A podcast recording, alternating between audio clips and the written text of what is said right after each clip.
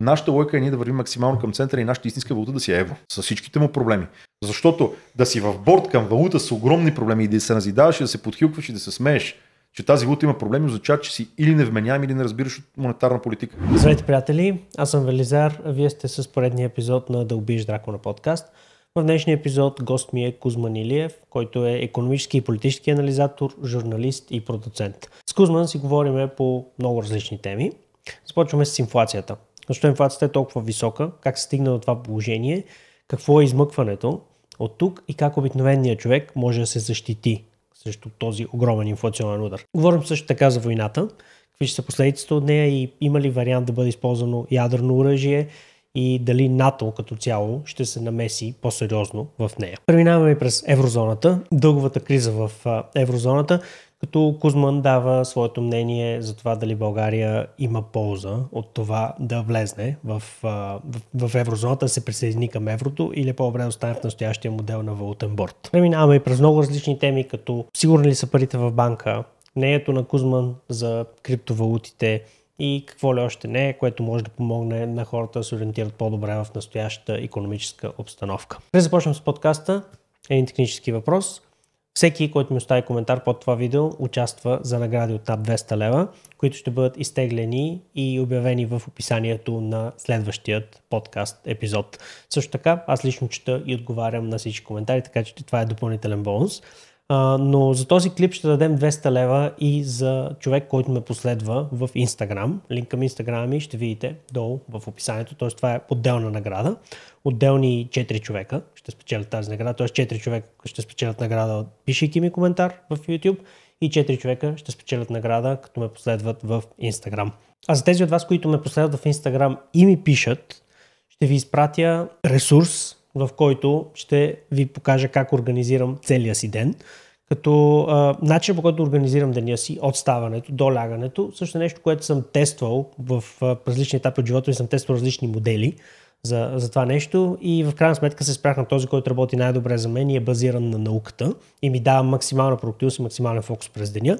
Също така ще ви, ще ви изпратя в този ресурс и апликейшените, аповете, които, които използвам, които са, някои от тях са за телефон, някои са приложения към Chrome, а, които ми помагат за максимална, да, да постигна максимална продуктивност и фокус по време на деня и също така ще ви кажа и какви добавки пия.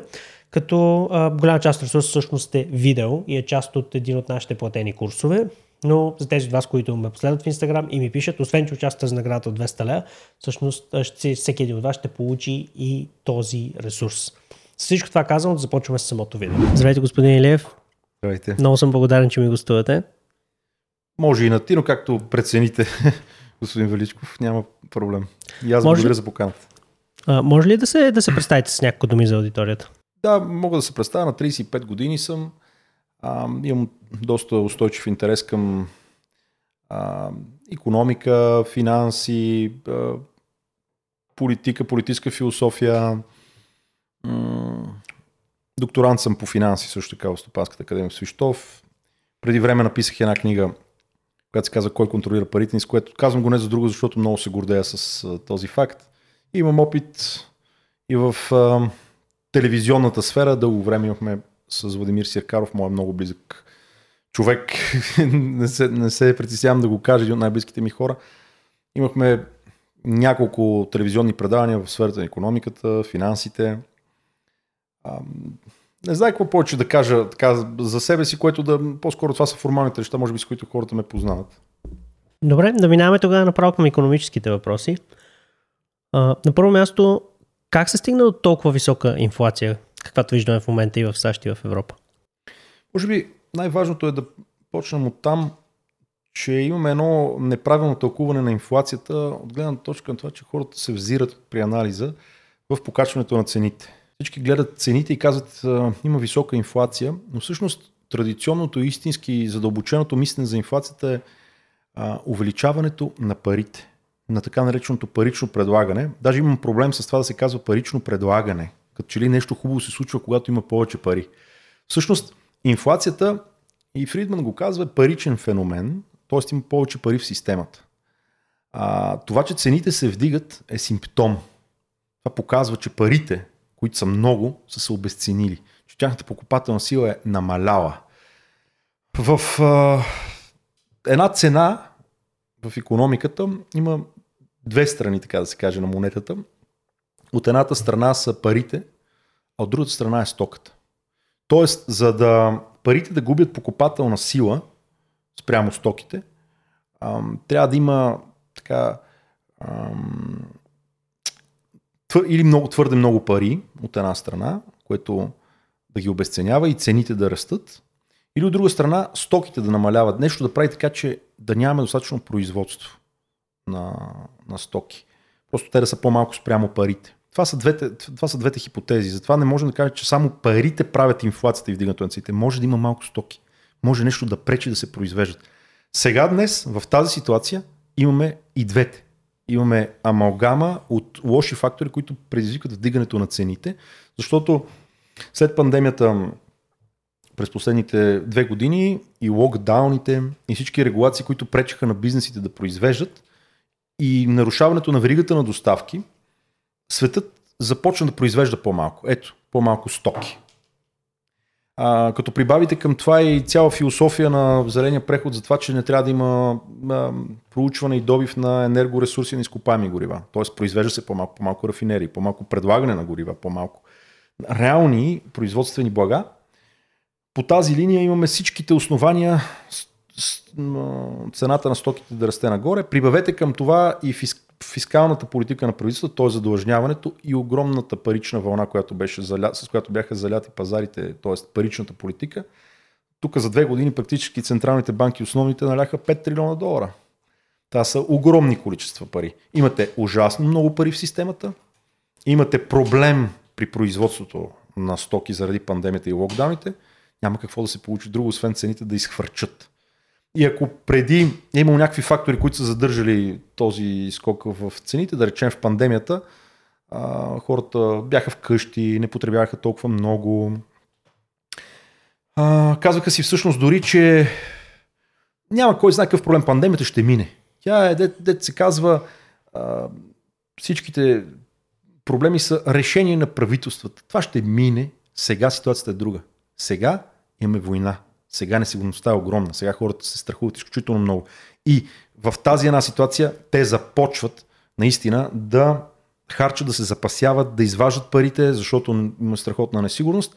А инфлацията има едно, едно, една голяма психологическа особеност. Може да има много пари в системата, но ако хората вярват в финансовата система и в това, че парите имат стабилна покупателна сила, те не бързат да се оторвават от парите. Държат си ги. Просто парите се акумулират като кешови наличности и баланси. Когато обаче почне паниката, и инфлацията почне да се появява в крайните потребителски стоки, това става много бързо и в един момент това е само зараждащо се е, пророчество и такъв един е, е, влиза се в, една, в един магиосен кръг, в една спирала на харчене и опит да се отървеш от парите. Губи се доверието в системата. Само да кажем, че инфлация имало и през цялото това време, последните 10 години. Един наистина бичи пазар при акциите, но инфлацията беше на финансовите пазари. Трилионите напечатани отиваха в облигации, в акции, в недвижимости, какви невероятни ръстове. Забелязахме практически пазара се върна на и подмина нивата от преди кризата 2007-2009. Инфлацията беше там. Но понеже инфлацията се мери от статистиците в крайните потребителски стоки, никой не я забелязваше. Каже, няма инфлация. Не, не, има инфлация и 20-те години в Штатите сме го виждали пак така. Бумтът пазарите на недвижими имоти, бум, бумтът пазарите на активи, обаче в крайните цени не се усеща, защото няма повод за паника на този етап. Добре, как, как, какви са пътищата на измъкване от тази ситуация? Има един единствен път на измъкване. Той е доказан, той е болезнен.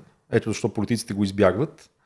А, да не е делеверджинг или нещо подобно. Ами, да, то е делеверджинг е намаляването на дългото на дълговия дългото бреме на, на дълговите експозиции в капиталовите структури на компаниите, това, това е естествен процес, но а, основното, което трябва да се направи, първо да се спре да се печатат пари. Да се спре. То не се ли е спряло не. на този етап? Това, че се вдигат лихвите, не означава, че няма програми, с които да се наливат пари на пазарите, защото ако ти вдигнеш лихвите, както тръгват да правят централните банки, без да подпомагаш определени много задлъжнели субекти заради ниските лихви, има шанс те да гръмнат. Тоест Европейска централна банка какво направи? Почна да вдига лихвите, макар с закъснение, спрямо Федералния резерв чувствително, което засилва долара и удря еврото. Но определено тук вдигането на лихвите е само една част. Веднага се направи с другата ръка едно заливане и насочване на, на капитал, на ликвидност към проблемни държави като Гърция, Испания, Португалия, така наречените ПИКС.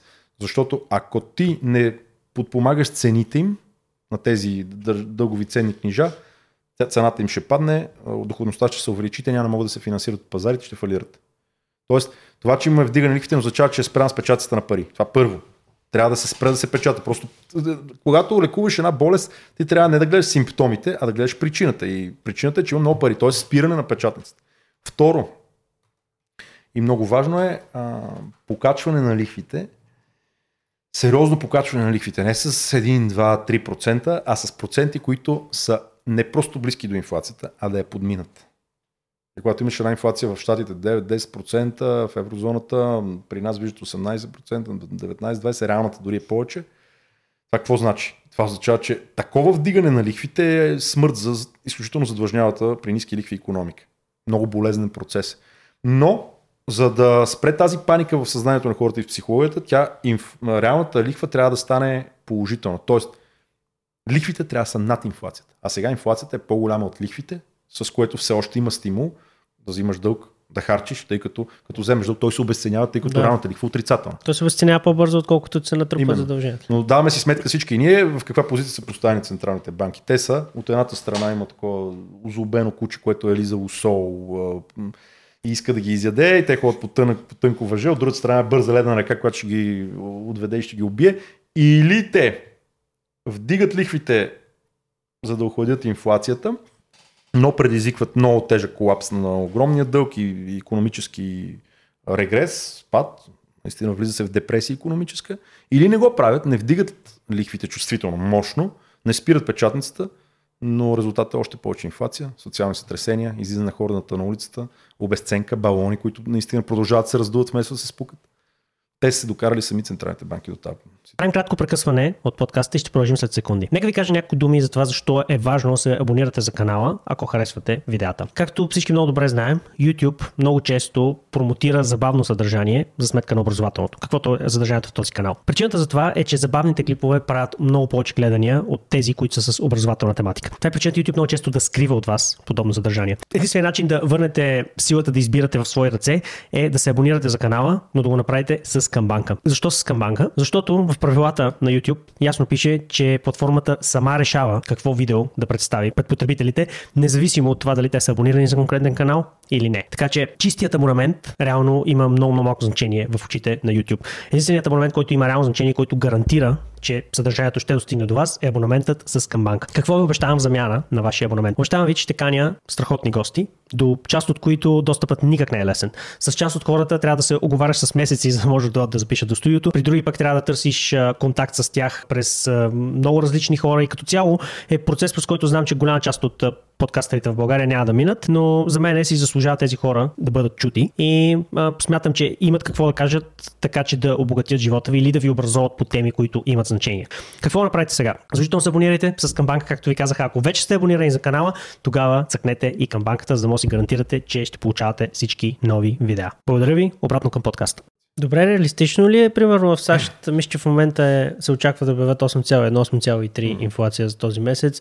Реалистично ли е реално лихвите да, стигнат, да се дигнат до това ниво? Защото Федералния резерв доста бавно ги вдига на този етап. Да не говорим за ЕЦБ, нали? Ами, за Федералния резерв това е най-бързо темпо на вдигане, но сте абсолютно прав, че е бавно. то е Сравнение с това, което казахте. Ли? Именно. То е бавно на фона на това, което трябва да се направи, но за тях е бързо, защото те просто не могат да си позволят друго яче.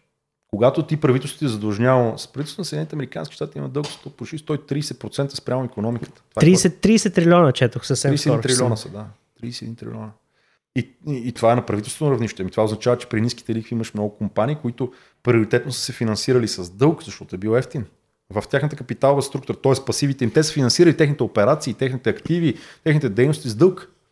И в един момент и, и те си мислили, че лихвите ще са вечно ниски, тъй като трябва да ви кажа, че вие сте млади момчета, и аз съм млад, и хората, които оперират в бизнес средите, не са виждали среда на високи лихви. Ние 15 години имаме почти нулеви лихви. Тоест, никой не познава среда, в която лихвите са нормално 3, 4, 5% положителни, както трябва да бъде. Няма нормален човек, който си мисли в учебниците по финанси, никъде не пише, че лихвата може отрицателна. Просто няма защо да кредитирате някой, който ще върне по-малко пари. Абсурд. И да носите риск между време, че може да, да не ви върне. Нали? Може да не ви върне и в крайна сметка има едно, един постулат в финансите, той е всъщност економически, а още по-напред, ако го кажем, праксиологичен, т.е. човешкото действие, казва едно. Всички ние с вас искаме нещата тук и сега повече, отколкото в бъдещето. Една ябълка днес е много повече от една ябълка след една година. Защото ти си жив сега, ти за да се, да се откажеш от нея, трябва да ти да две след една година. Тоест ти трябва да бъдеш компенсиран, трябва да има някаква премия за това това беше то буквално това изчезна като механизъм заради централните банки. Те печатаха толкова и така смъкваха лихвите, че това изчезна като механизъм. Няма риск. Няма риск. Всичко, той изчезна. Той, той може да бъде напечатан, риска може да бъде напечатан. В момент всички видяхме, че в реалния живот риска съществува. Средствата за производство, економиката го казва ясно, са оскъдни. Ви може да печатате трилиони, да наливате, са отрицателни лихвите, но тухлите, цимента, алуминия, кобалта, те са оскъдни. И когато заради ниските лихви всички инвестират и се появяват някакви предприемачи смели, които получават лихви, които по принцип с техния профил трябва да са толкова високи заради риск, но те ги получават ефтино, ами те почват да предприемат ам, лоши рискове. Проекти, които не могат да, да, да свършат добре. И когато изведнъж лихвите тръгнат нагоре и ти си правил калкулации за оценката на тия проекти възоснова, така дисконтирал си бъдещите парични потоци, да го кажем малко по-технически, с много ниски лихви, а лихвите станат високи, то твой проект изглежда абсолютно нерентабилен. Добре. А, това, това го държи банката. А реално, а, реално в САЩ не са ли до голям степен фиксирани лихвите за целия период на кредита? За разлика, примерно, от България, където фиксират за малък период. Ами не, не, в Штатите, за съжаление, там, то не е за съжаление, то просто е факт. Те са много по-развити от нас финансово. Там огромна част, между другото, разчитат и на капиталовия пазар. Той е капитал базиран на цялата система, капиталовия пазар. Тук в Европа сме по-банково базирани. Там много от хората спекулират, взимайки ипотека. Те ползват ипотеката м- като банкомат, защото при повишаване на стоеността на имота им, да речем, те имат право да отидат и да рефинансират с пак ниски лихви за още една ипотека, още една. Те взимат доста, като си казват, Фед ще държи лихвите ниски, пак казвам, защото те винаги са били ниски последните 30 години. Там между 2007-2009 смаза много хора. То тогава тръгна големия проблем точно с това, че от 2001 започна едно покачване на лихвите от страна на Федералния резерв и всички, които бяха взели ипотеки, почнаха да не могат да ги плащат. Това нещо беше в балансите на банките, в баланси на а, инвестиционни компании, на фондове, на пенсионни фондове и тези пакетирани инструменти м- в момент изгърмяха. Това доведе до, първо до замръзване на кредита на финансовите пазари, после срина економиката, защото няма кредит към нея. Така се завъртя в щатите не са си научили този урок. И това е голям проблем за тях. Те вече виждаме рекордни стоености на, на ипотеките по лихвите в щатите. 30 годишните си скочиха много чувствително и стана, стана паника на пазара.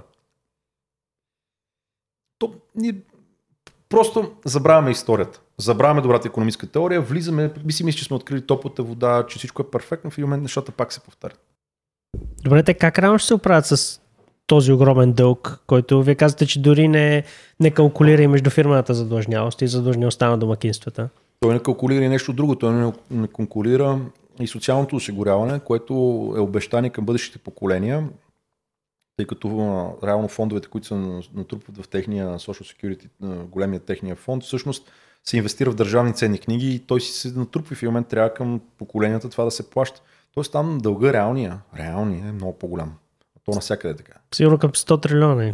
Да, правят се калкулации, между другото. Любопитни са, но те са толкова астрономически и космически цифрите, че чак е смешно нали, да се коментира. Това няма. По принцип, инфлацията, тази висока инфлация, ние всички като граждани, като инвеститори се тюхкаме, охкаме и прочено, тя е наистина мана небесна за правителствата, защото обесценява задълженията. Тоест, това е целенасочена политика. Инфлацията е нещо, което е търсено като ефект. Проблема настава тогава, когато не можеш да контролираш. Защото те казват, ние таргетираме по 2%, ако отиде до 4-5, даже супер, чудесно става. Ние създаваме едно усещане за растеж, обесценяваме си задълженията, когато отиде на 9% и на 10%, а хората буквално погледнат по основните им стоки, примерно по горива, по храни, че е 15-20, в България 25 за храните на годишна основа, тогава имаш социален проблем, тогава имаш политически проблем. Излизат хората и те свалят от вас който и да си. Колко, колкото си мислиш, че си велики, че си направил схемите и дори, защото това навсякъде го има в един момент ти не можеш да удържиш властта. И тогава се усещат, че малко са изпуснани коня в реката, така да се каже. А, имат много недемократичен стимул правителствата, които контролират централните банки, да предизвикат инфлация, за да си обяснят задълженията. Ние трябва да го знаем като граждани, да не да ни обяснява някой, че инфлацията е много хубава работа, ако е в някакви умерени проценти, не е тя винаги, когато се акумулира за едни 20 години води до 50% обесценка. Това е... Ти работиш като, като луд буквално, за да имаш спестяване, инвестираш, в един момент поглеждаш и Особено ако не си в част с криптовалути, с финансови пазари, нещо да инвестираш, ти ако просто си спестяваш парите кеш, поглеждаш и виждаш, че те за 10 на 20 години са загубили десетки проценти от стоеността си. Дори това е, принципно е доста тежък удар като цяло върху, върху средната класа. Мислите ли, че може тя да изчезне, да се разтопи, просто да се, да, да се отвори много ножицата между едно огромно мнозинство, което бедства и един процент изключително богати хора. Да изчезне средата. Първоначалният ефект със сигурност е това. Първоначалният ефект на многото напечатани пари отишли на финансовите пазари че като стойност на активите на богатите хора, които главно са там и на фондовете големите, които са там, тя нараства тази стойност. Те всъщност виждат тяхното нетно богатство увеличено. Хората, които не са на финансовите пазари, така наречената голяма част, средната класа, по-бедните хора, всъщност виждат само инфлацията, но тя е малка и не дразни толкова. Реално те са обрани, средната класа наистина се топи, вие сте абсолютно прав. Парадоксално за последните две години в Штатите, някой ще го даде на пандемията, но аз не би го отдал на пандемията, реалните доходи намаляват. И това е в едно от прогресивните развиващи се общества, мотор на световния економически процес за щатите. Били особено толкова години тук. И на капитализма. Очевидно капитализъм в този чистия вид на пазар вече няма. Ти имаш контрол пълен над лихвите от Централната банка, наливат се трилиони, които изкривяват стоиността на активите. Някои печели от това, повечето хора губят заради инфлацията. Нещата много се извъртиха. Наистина в финансовата част ние имаме плановизъм, социализъм, финансов, много да. сериозен. То това, между другото, централните банки бях чел, че всъщност е идея, това е комунистическа идея, мисля, че е на Ленин, да, да има централна банка, която да контролира паричните потоци. По-стара е, по-стара е, но тя реално от 17 век нататък вече си навлиза в Великобритания, в Швеция, в Штатите 1913 Федералния резерв. Първоначалната идея на централните банки масово е била да могат да финансират правителствата, когато те имат примерно войни събират пари от данъците, ама за да не вдигнат данъците, напечат, някой напечатва още пари и така се обесценяват парите на хората, а правителствата водят войни. Но истината е, че вече с модерната Централна банка, Федералния резерв, нещата стоят по-различно. Идеята на Федералния резерв, създаването му през 1913 година, да катализира търговските банки. Тоест, до този момент имаш един нещо като златен стандарт, но някои банки си позволяват да имитират повече кредит, отколкото имат злато при себе си. Това е чиста проба схема. Понякога обаче, дали техни конкуренти, в които се натрупват тези излишни количества на напечатани, да ги начем банкноти, разписки срещу злато, дали в собствените клиенти на банката доверието, имидж в тази банка изчезва, има проблем с нея, хората отиват при нея, искат си златото, искат си парите, банката не може да го предостави, защото е емитирала много повече, отколкото има, направя, направя експанзия без, без покритие и това е проблем за една банка, може да стане проблем за всички останали. И в един момент банките имат абсолютно търговските банки масово, имат голям интерес да се появи играч, който да им даде възможност всичките да правят експанзия едновременно и ако има проблем някой да напечата новите пари и да даде ликвидността. Всъщност работа на Централна банка каква е, когато има проблем в банковия сектор и няма достатъчно ликвидност, т.е. срещу депозитите няма достатъчно кеш и някой отиде при банката и стане бенкър, стане проблем, Централната банка да даде ликвидност напечата пари и да каже, ето ще ви ги дадем. Както правят повече централни банки, големите Европейски централна банка, ФЕД. Ако има проблем, на една търговска банка наливат и дават. Това има сериозен проблем. Вие сте юрист или... Юрист съм, да. Това е уникално нарушение по принцип на гражданското право и на договорите. Има много да се дълбаят там. Аз даже в докторантурата го засягам, но огромна тема. Не мисля, ще да влизам в нея. Истината е, че вие имате договор с банката за депозит при поискване. Тук не говорим за едногодишен, не говорим за uh-huh. а, облигация. Говорим за това, че ще си остава парите някъде. Има вземане, да, също банката. Да, но него няма. И той, този процес е невъзможен да съществува без Централна банка. Ето защо тя се появява. Е, добре, значи банките, на практика централните банки финансират едва ли не очността на банките, междувремен, на, на обикновените банки, междувременно обесценяйки валутата за всички обикновени хора. Нещо такова се получава. го казвате, да. Без по тази форма, вижте, самите банки като финансов посредник, те имат много важна функция и роля. Не е самоцелно, не трябва да бъдат стигматизирани. Просто, когато някой ти дава баницата да я ядеш, ти ядеш, ако те бяха поставени в един режим правен, в който наистина гражданското право да е както за всеки, който поеме ангажимент и трябва да е на 100% наличен този депозит, ако те функционират и няма централна банка монополист, която да налее ликвидност, те ще да се изключително дисциплинирани от пазара, просто защото клиентите им ще да се интересуват много повече от счетоводство, от финанси, ще, да има вероятно такива организации потребителски, които да дисциплинират да казват, ей, тук има проблем, някой прави експанзия без да е готов, без да... Те нямаше да се държат така. Но когато имаш такъв играч, това вкарва морален риск, така наречения, морален риск, те да злоупотребят и няма някой, който да не го прави. Защото дори и вие да сте някакъв консервативен играч банков и да кажете, аз няма право да участвам в тази експанзия, ще имат проблем. А, моите акционери, така, моите акционерите ще направят проблем, със сигурност. А, вие ако не го правите, вие губите пазарен дял, защото да. другите го правят. А и в един момент, когато стане бенкръна и вие банкирате с частични резерви, нямате достатъчно и при вас ще дойдат вашите клиенти. Може да сте доста по-консервативни. Тоест, така създадена системата има нужда от Централна банка. Тоест те на практика нямат а, никакъв даунсайт на това да, да, да, да играят тази игра. Дори имат стимул. Между другото бях чел а, преди време една економическа книга Економиката в един урок, не знам дали я знаете. На Хенри Хазли. Да, да, да не, не може да се така е заглавието, но а, всъщност там се описваше, че инфлацията всъщност идва централните банки, когато им се, обикновените банки, когато се напечатат пари, им се дадат тези пари, те, нали, те пари все още не са влезни в економиката и не, са, не, се, не се е натрупва инфлация за тези пари. Обаче, като стигнат тези пари до обикновените хора, всъщност инфлацията вече е ударила с пълна сила. Тоест, практика банките не усещат а, до голяма степен инфлационния удар, който усещат а, крайните потребители. Вижте, заради така нареченото банкиране с частични резерви, ние имаме една пирамида обърната с главата надолу. Тоест, централните банки създават парична основа, търговските банки създават кредит, който е не тия хартийките, които ние имаме в портфела си изваждаме банкнотите, а кредит, който е депозит, т.е. електронен, който е много по-голям, отколкото това, което Централната банка е създала като основа. Просто те не са задължени да, да пазят достатъчно резерви на 100% търговските банки. Те пазят 10-20 или нещо такова? Зависи, да, на места и в еврозоната практически беше 1%, вече няма такива. 1%? Да, т.е. смехотворно. Тоест една банка може да даде 100 пъти повече, да, отколкото В Штатите знаете ли колко е Федерална резерв, каква, какви задължителни минимални резерви има? Колко? Нула. Нула? Ето на практика ти Това е правиш тогава. Ти можеш да правиш всичко. Ти му правиш каквото искаш, ти си силен просто. Да. Ако наистина е 0. Ако беше 10, наистина там може да се изчисли колко би било паричното предлагане, защото те на всеки един депозит, примерно на 10 лева, задържат едно левче и дават да. 9 нови и така наистина може да се отиде мултипликатора е да е пусто, което пак е много. Тук говорим вече за ситуация, в която централните банки казват, има проблем, трябва кредита да тръгне, економиката да расте. Давайте здраво, ние ще помогнем. Ето инфлацията. Тя няма как да не е огромна. Даже трябва, трябва да кажа, че аз много дълго време съм казал, че това ще дойде, но тя инфлацията с тези трилиони, които е напечатана, се крепи само наистина на вече геополитическия момент, че долар е много силна геополитически валута, която е подкрепена от сериозна военна мощ и прочее. Иначе системата как функционира има много въпросителни притеснения. Връщаме се към епизода след секунди, а сега е време за кратка реклама.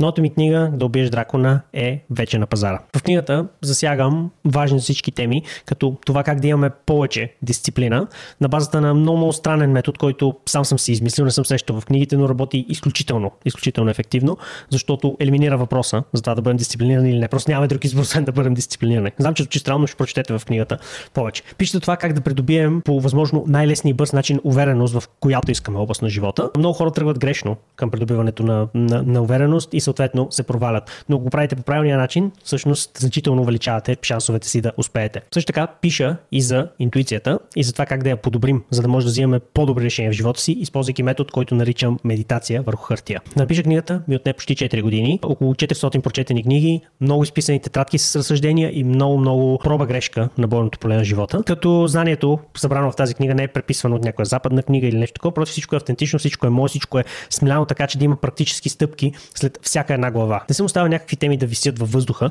без накрая на всяка от тях да има реални практически стъпки за това как може да приложите това, което е научено. И това смятам, че всъщност е най-ценното нещо в тази книга. Каквото и захванете, винаги знаете каква е следващата ви стъпка, за това да подобрите съответната област на живота ви. Ако това е нещо, което ви интересува, книгата можете да намерите на линка в описанието към този клип. А сега да се връщаме към подкаста. Добре, как излизаме от, от това нещо? О, това От тази бъркотия. По принцип това е огромен дебат. Аз не зная дали каква е тактиката и какви са стъпките, но първо, огромна част от хората трябва да разберат как функционира банковото дело, как функционират парите, тъй като това е много важно. След здравето, физическо и психическо, най-важното нещо, нали, като изключим и семейството и дух- духовните чувства и към децата, и, нали, си, си е финансовото, финансовото здраве. Финансовата сигурност, перспективата, финансовата, економическата. И да знаеш, че спестяването са стабилни, че можеш да калкулираш правилно, като правиш бизнес проект и прочее. Ние трябва да ограмотим на първо време огромна маса от хората. В Штатите, между другото, има много сериозни течения, затова Федерален резерв да бъде аудитиран, да, се види какво прави, на кой раздава. В, в тези прозорци в операциите, които са по време на кризата, са раздани трилиони. Буквално не се знае на кого, кой ги е взима, кой ги е връщал, как, какво е стало тотално непрозрачно. Тоест, ние на първо време трябва да си вземе парите обратно. Като контрол, като прозрачност, като... Не, не случайно в историята има златен стандарт. Този златен стандарт е значил едно нещо. Не, че парите ни са обезпечени с злато, а че златото е пари. А защо е пари? Защото не можеш да го манипулираш, защото не можеш да създаш много от него. Естествено, след Първа световна война, вече първото падане на златния стандарт, той изчезва, за да могат правителствата да печатат и да се военизират. Пада по време на Първата световна. Май пак се връщаха се след връща, това, да, така. за кратко време. Точно така. След това вече имаме един практически квази златен стандарт, който е частичен. След това имаме Бретън Вудс. Сега системата вече почва да стъпва. В основата е долара. След това, който се е стъпил на някакво злато. След това има правителства, които базират цялата си валута на долара, разчитайки, че той е базиран на злато. Става една пирамида, над която всички надграждат. Но това пак е определено е неустойчиво. И това се е виждало много пъти. Не случайно Бретън от системата се срива. 71 година, окончателно 73-та. Никсън тотално. Когато Никсън маха златния стандарт. Но това е, това е начина дългосрочно първо да се ограмотят много хора, това политически да бъде парирано, да бъде спряно и да се влезе наистина в дебат как трябва да се случва, какво трябва да се случва с парите. Затова и темата за криптовалутите е толкова интересна, защото все повече млади хора, особено така ползващи английски отлично, четящи критично, интересуващи се, виждащи, виждайки какво се случва и искайки да разберат механизмите, виждат, че тук има голям проблем. Че това е много политизирана система. А политиците проблема при тях е, че те не гледат на себе си като на управници, държавници с хоризонт, за здравето на нацията, за стабилността на валутата. Те гледат как да си финансирам разходите, те да са колкото се може повече, за да бъде избран след 4 години. А това е много малко. Това минава бързо. Те имат морален риск, те са в друг бизнес, те са в бизнеса с щедрите раздавания на чужди пари. И тези хора, за тях връзването и ограничаването на харчулка, както златния стандарт би ограничил, е най-страшното, което може да има. Това между другото много порочна система. Ние в юридическия факултет, когато бях, засягахме доста това, че всъщност политиците в последните две години от мандата, от 4 годишния мандат или 5 годишния на някои места, те общо играят изцяло за преизбиране и там не се гледат по никакъв начин да, да се взима някакви дългосрочни решения. По-скоро се гледа краткосрочно и нали, примесено с централните банки и неограниченото печатане на пари, пари се стига до много порочен кръг. Принесено и премесено с а, голяма економическа, правна, историческа, философска неграмотност на повечето хора, които се занимават с управление на, речем, на публичната сфера, общественици, политици най-вече, става много лош коктейл. Об- Обикновено най-горе в политическата игра достигат много некомпетентни, но много добри манипулатори, хора, които са интересни като личности, но хора, които не са ограничени от абсолютно никакви морално-етични, камо ли вече теоретични концепции. Те казват, аз е сега искам да мобилизирам колкото се може по-голям ректорат. Тоест, ти трябва да можеш да имаш апел към този често пъти неграмотен ректорат, колкото повече обещ- обещаваш, колкото по-щедър си, колкото по-безотговорно се държиш, толкова по-голям шанс ти наистина да окупираш по-голяма част от него. Да. Стимулът е съвсем различен от това, което е примерно нас с вас да говорим за някаква реформа, за ограничаване, за стабилност. Тези хора са в друг бизнес. Тук и сега бързо експлоатация максимално на целия обществен ресурс, привличане на вниманието, дразнени, интриги, мобилизиране, насъскване. Много по емоцията се играе там. Тук вече въобще никаква лойка няма. Ти на един политик може да седне срещу него. Той дори, дори да е подготвен, ако той иска да е добър в този бизнес, той често пъти трябва да, се, да играе с, с другите. Това е като с търговските Да банки, играе по правилата на по правилата бизнеса. на играта, да. За съжаление, от правилата на играта губи огромна част от обществото. Особено тези, нали, които нямат никакви активи, те, които разчитат само на книжни активи, ако може така да се рече, на пари. И Това е най-големият проблем на инфлацията. Вие го казахте, те са, когато се напечатат новите пари, те се впръскват първоначално през ам, дилърите на държавни ценни книги. Това са големи банки, които участват на пазарите на държавен дълг. Последствие влизат търговските банки, влизат при по-заможните хора, при бизнесмените и върват. Цените се дигат междувременно, защото има повече пари, но накрая по веригата най-наигран е кой? Някой, който има фиксиран доход, който често пъти економически и финансово не е много грамотен. Това са пенсионери, учители, това са хора с фиксирани доходи, които казват, цените в магазина се дигат. Аз реално мога да потребявам все по-малко неща, а гледаш акциите са хвъркнали с 100%, примерно да речем, за няколко години и някой от, да кажем, от 1 милион има 2 милиона. А то човек да е загубил 10% от стоеността на парите си с фиксирания доход. Системата има, има нужда много, от много сериозна реформа и тя вече се вижда. Защото ако ние с вас това, което си говорим, не беше така, и се заблуждаваме и правим някакво тълкование, което си е просто така, просто да сме критични, ние днес нямаше да имаме тези огромни задължения на Съединените Американски щати, които са мотор, пак казвам, на западната цивилизация. 130%, Франция 130%, вече виждаме италианци 150% дълг. Стигнаха ли 150%? Да, италианци 150%. Япония 300%. Това е, това е безумно. Това, това вече инфлацията толкова голяма избива. Те вече нямат абсолютно никакви аргументи, за да кажат не, не сте прави в критиката си. Даже може би сме доста мекички за това, което всъщност голямата, големия страх от инфлацията е, че с нея може да финансираш разходи за отбрана и за въоръжение. И винаги големите войни всъщност предизвикали огромна инфлация. Защо? Защото всички, които са се военизирали и са искали да влязат в голяма война, са печатали много пари, за да могат да ги инвестират парите, без да вдигат данъците по възможност, в това. В момента имат огромни армии, голяма част от БВП реално, не, не толкова номинално, но реално отива в производство на танкери, самолети, бомби, въоръжаване. Хората обедняват, защото всъщност производствените блага отиват се произвеждат бомби, а не производство или някакъв бизнес. Че ти унищожаваш на практика, от което обеднява цялото общество. Но пък някой излиза и казва, това го правим в името на по-висши ценности, това е много важно, ние се бориме за. Може всичко да си измислите, за, за... може да е за равенството, може да е за демокрацията, може да кажете каквато и да е причина, факт е, че вие военизирате економиката, изтисквате производствения капацитет, предприемачите отиват тотално на задна, на линия, политиците общо определят какво ще се произвежда. Повечето предприемачи в такава, в такава ситуация, както и в Първата световна война и Втората, се превръщат в най-обикновени изпълнители на правителствени зърки и поръчки. Те се превръщат просто в един да, економиката не работи. И това също се довело да имаше една хиперинфлация в Германия след Първата да. световна война, където а, парите са били на цената на тапетите. Не, не, не е могло да се покрие хартията дори за парите. Точно. И в Унгария, мисля, че, тя, мисля, че Унгария носи даже а, е рекордьор за най-висока инфлация в да, имаме доста периоди на инфлация. Ваймарската, за която говорите 22-23 година в Германия, всъщност така отвръщава германското население, което практически е загубил Първата световна война, без да е загубил войната, тъй като те имат много добри а, сблъсъци на фронта. В един момент просто виждат, че играта се обръща срещу тях, тъй като САЩ влизат на страната mm-hmm. на Великобритания. Те казват, добре, премирие, обаче по-силно не, не, не, премирие. Версайски договор, с който ние ви наказваме, вие сте единствените виновници. Печатницата за пари така трака, че нощем хората, които са живяли до Централната банка, не са можели да, спрат, да, да спят. Представете ли си за какво става дума? Не се може от, до думкането на машините. То тогава ще е било печатница, дали реално, нека сега единици и нули в а, компютърна платка. Препоръчвам от сърце една книга, тя не е толкова економическа. Първата книга, която препоръчахме днес е економиката в един урок на Хенри Хази. Тя да. е задължителна за разбирането на логиката. Да. Това просто е фундаментална книга за економика. Но една книга, която има много то е по-скоро културно обяснение на, на инфлацията за културните последствия, но и вътре много економика чрез примерите на Стефан Цвайк, Светът от вчера се казва. Тя, за съжаление, и пророческа е много актуална сега днес. Тя говори за това как всъщност идва Първата световна война. Как идва инфлацията, как хората се радват, не вярват, че идва световна война, разхождат се.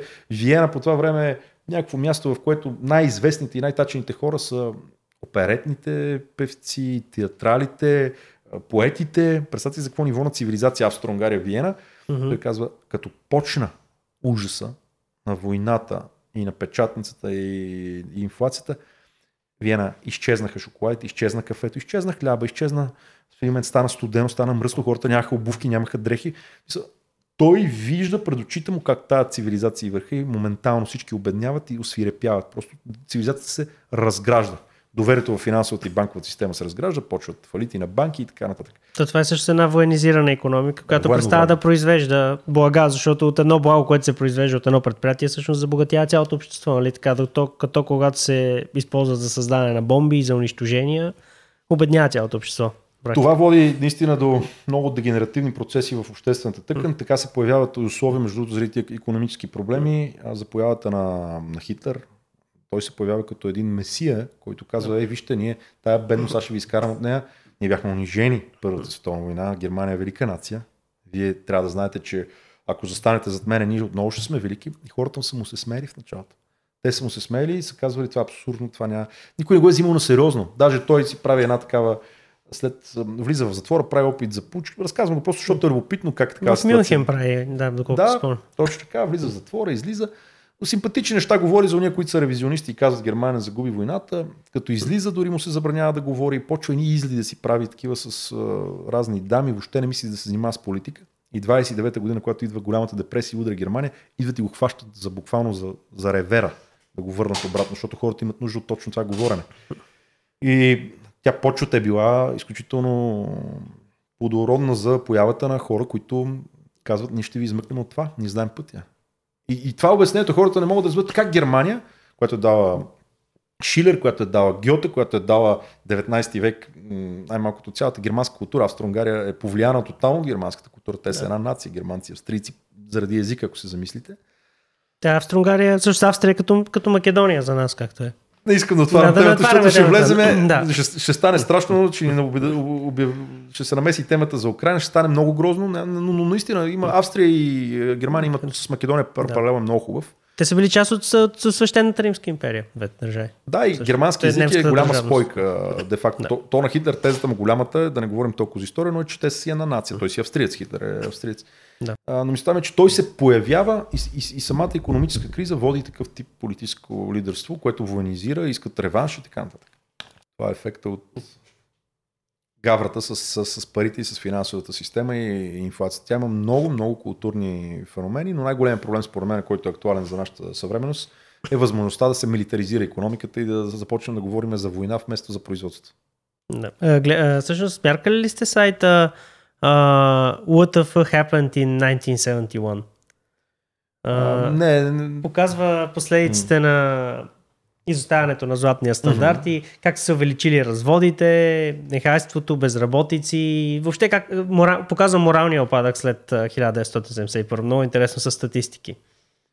Точно това, което и вие казахте. Ами, има една книга, която също препоръчвам, What Has Government Done to Our Money, какво правителството направи с парите ни, на Мари Ротбард, който е, един да го наречем, десен либертарианец, консерватор, паралел консерватор. Все, все тая, той е перфектен економист. Това е най-важното, защото политическата част няма какво толкова да и се спираме, сега поне. Ам, и той много ясно казва тези, първо как, е, как са завладяни парите, проблема от това и културните аспекти на това, което казвате. Вече има много по-къс хоризонт на планиране. Вече, разчитайки на социалната държава, която се финансира с дългове и с напечатани пари, ти държавата става основен играч, вече не е семейството, не са приятелите, не е общността, не е нацията ти, а вече имаш една а, секуларна, т.е. абсолютно държавна, политически обременена държава, която чрез своите терапевти, работници социални и прочие, почва да решава социалните проблеми. Но това е пътя към даването на много власт на държавата, към политизирането на обществените отношения и към социализма, ако се замислите. То много малка е крачката от това ти да възлагаш цялото съществуване на държавен субект и на политици и в следващия момент ти вече си като менталитет ти не зависиш на себе си. За тебе свободния пазарен процес и предприемачеството не са решението на твоите проблеми да се бори за живота. Менталитетът ти е на роб. Да. И в тази връзка, смятате ли, че ще има недостиг на стоки в близките месеци, особено в зимните месеци, които предстоят? И като цяло каква зима предстои според вас за Европа и в частност за България? Тежка, тежка ще е. Ние трябва да сме готови психически, не трябва да има някакви драми да а, създаваме паника и апокалиптични такива настроения, но няма да е лесно, защото, за съжаление, Европа е много тежко ударена от а, всичко това, което се случи в Украина, от голямата инфлация и стъквацията, която се предизвика, от това, че енергоресурсите са оскъдни, тъй като в глобален план ние виждаме, че газа и нефта а, стават все по-оскъдни онзи ден ОПЕК дори намаляват количествата, цената е висока на нефта има големи санкции към газовите доставки от Русия, която даваше ни 40-50% дори на Европа от газовите доставки. Когато ги няма тези количества, цената е висока. А, сега в САЩ виждам голямо напрежение също по тази линия. Те ще започнат да ограничават износа. Това бяха все пак надеждата на Европа, че някой ще помага с течнен газ, с доставки от САЩ. Но там просто цените също от началото на годината са три пъти по-високи на газа и там техните предприемачи бият камбаната и казват проблема вече става за нас. Там, знаете, хората пътуват огромни километри да стигнат до работа. Цената на нефта е много важна. Цената на газа, на, на всички горива е фундамент. Той е много политизиран проблем, цената на горивата, там, защото те свързват едва ли не ниските цени на горивата с свободата. Американската да. идея за свобода. Има, има много резон, да.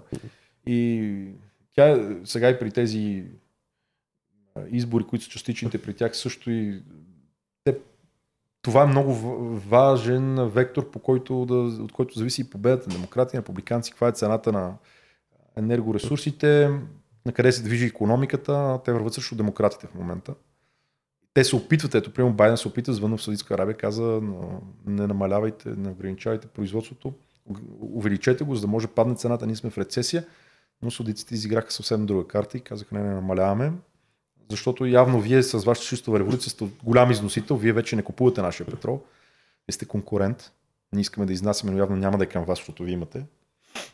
Може би Европа, но Европа не може да плаща в момента, защото е задлъжнявам проблеми. Насочваме се някъде на изток, ще видим на къде. Тоест това е... За българите какво значи това? Когато поскъпват изключително много газа, нефта, когато правиш санкции на, на Русия или слагаш таван на цената на нефта и руснаците издърпат тези количества и казват тогава ние няма да го даваме, това означава, че цената при тебе се покачва. А когато си по-беден, твоята, относителният дял от твоя доход на цената на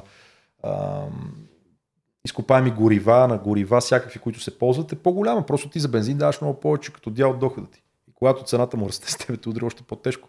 Тоест, ние влизаме в една поредица от няколко тежки зими. Тази няма да е лесна, но по-тежка ще е до година. Защото сега са запълни газохранилищата на Европа, до година вече няма тези количества, с които да се запълни газохранилищата. Цените са достатъчно изключително високи.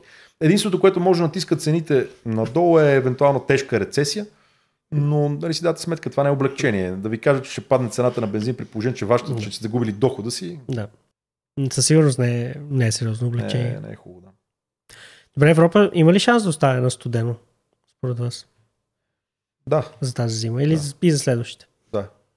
Европа има шанс да остане на студено, особено Германия.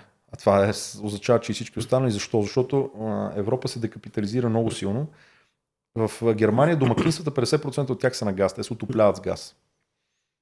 Тя има изключително, изключителни притеснения. Вие виждате ограниченията, които Европейската комисия прави за това какви да са температурите в домовете или в обществените и публичните Аз мислих, че е шега между другото, първоначално. Не, не. Ти когато нямаш предлагане на някаква стока, единственият шанс да остане тази стока и да оцелява е да намалиш търсенето. И те заложиха такива 19 градуса, ви дай сметка, някои 19 градуса, някакъв вали сняг, нашо студено тук. Да. Те казват изначално, че ще студено в Европа, дори да, дори да има количества, които да текат към, примерно, топофикация, ако има парно или... Ам, второ, Европа има проблеми по отношение на своето електричество, тъй като една трета от електричеството, тя си го прави пак от газ, който е много скъп. А французите бяха нещо като надежда за, за Европа, че с техните почти 60 ядрени централи ще закърпят положението. Оказва се, че де-факто 30 от тях а, не работят, имат, имат, имат проблеми. Те не са достатъчно, не е достатъчно инвестирано в тях, има корозия. Реално французите от нетен износител на електрическа енергия са нетен вносител в момента. В момента са вносител. Да. Въпреки, те, че те зависят, от, зависят от Германия, която имат брутални проблеми да генерира електричество и която направи огромни инвестиции в ВЕИ, обаче се оказва, че ВЕИ, ВЕИ всички знаем, те са много непостоянни, те имат нужда от газови централи, които да балансират мощностите. Оказва се, че Германия сега трябва да помага на, на Франция, която се надяхме всички. Франция да помага на Германия. А тя Германия всъщност си затвори доста от аяците покрай зелената линия, която тръгнаха политиците. Бяхме останали три, сега те ще ги спират, ще изчакат. Там битката е много голяма, защото все пак е тръгнал процеса. То не е това да го с копче, да го натискаш да го пускаш да го спираш. Отвориха въглишни централи пак, мини. Опитват се нещо да закърпат, защото те станаха изключително зависими от руския газ изключително. И това беше като тяхна альтернатива на въглищата и на ядрените централи. Там зелените бяха много силни и казаха не на това. Това няма да се... Ползвайте газ. В един момент обаче стана геополитически конфликт, Европа взе мощна страна, направи санкции и се оказа, че няма и това. И в един момент няма. Те тия а, протести, които виждаме вече и в Германия, между другото, много мощни, са точно защото хората са изключително плашени, цените са високи, индустрията в Германия е в тотален амок. Практически вие следите пазарите със сигурност доста и сте забелязали много инвеститори и големи компании от Европа, германски, традиционно гиганти, които заминаха и заминават към щатите.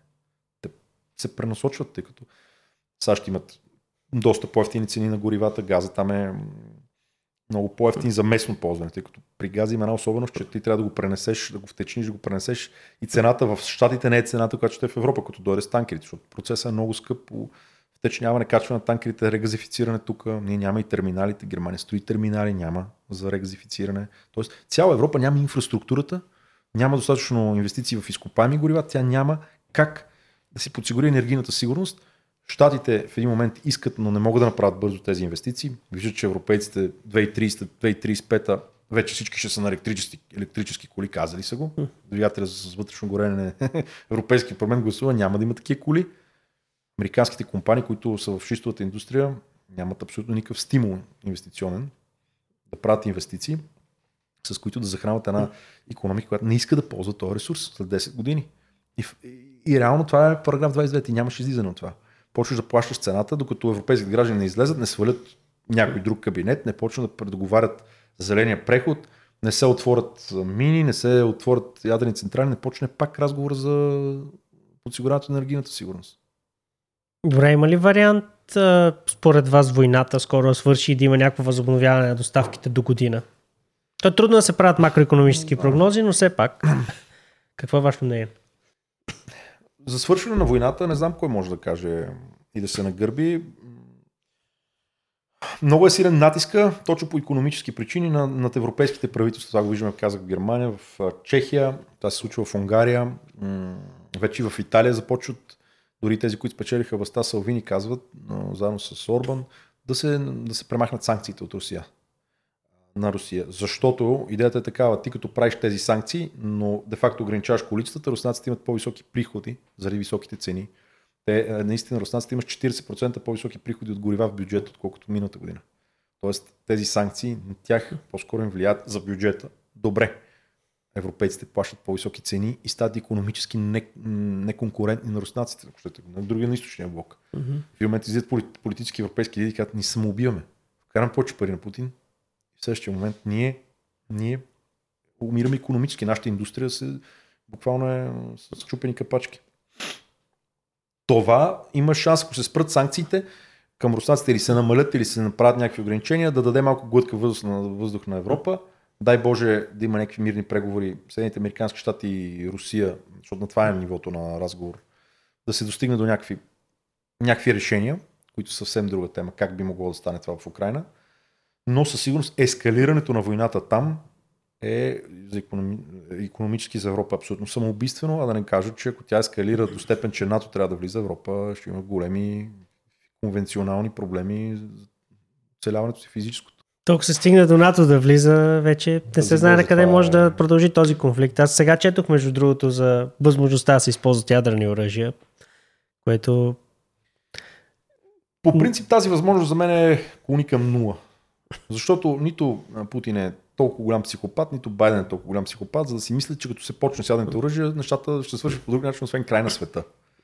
Според мен това, което правят двата блока, които изправят едни срещу други, източни и западни, така да кажем, те се надяват, използвайки тази карта, че ам, ще предизвикат по-рано от другия краха на неговата економическа система. Тоест, Путин се надява, че европейските лидери ще капитулират заради липсата на енергоресурси, огромните цени, инфлацията, която се е създала в Европа. А, и той казва, аз ще съм много силен и твърд, аз ще хвърля бомбите, ако се налага, вие ме застрашавате, за да им покаже, няма да стане вашата стратегия. Вашата стратегия е вие, продължавайки да давате оръжие на Украина, да се биете срещу мене, да ме точите финансово, да ми забранявате да имам приходи от енергоресурси и аз да падна от власт. Тоест, ако си мисли, че това ще стане, няма да стане, защото аз ще хвърля бомби. Той го казва. Той знае, че няма как да хвърли бомби, защото и другите ще хвърлят и ще стане страшно. Просто в момента има едно натиграване и едните и другите се надяват да се смачкат економически, така че един да падне и другия да е победител економически, не военен. Защото, пак казвам, няма вариант в който да се НАТО да влезе в Украина и т.е. да стане войната под една друга форма Русия, а зад Русия е Китай. НАТО е САЩ. Няма как да се случи този вред света да оцелее. Просто това е безумие, което не мислят, надявам се, тези хора от двете, от двете страни на лагери да не се заблуждават, че има друг финал. А Европа е по средата. без много право на глас. Европа без много право на глас. Европа много дълго време отказваше да прави инвестиции в проучване и в добив на изкопаеми горива. Тя не знае с какъв конвенционален газ разполага в недрата си, с какъв шистов.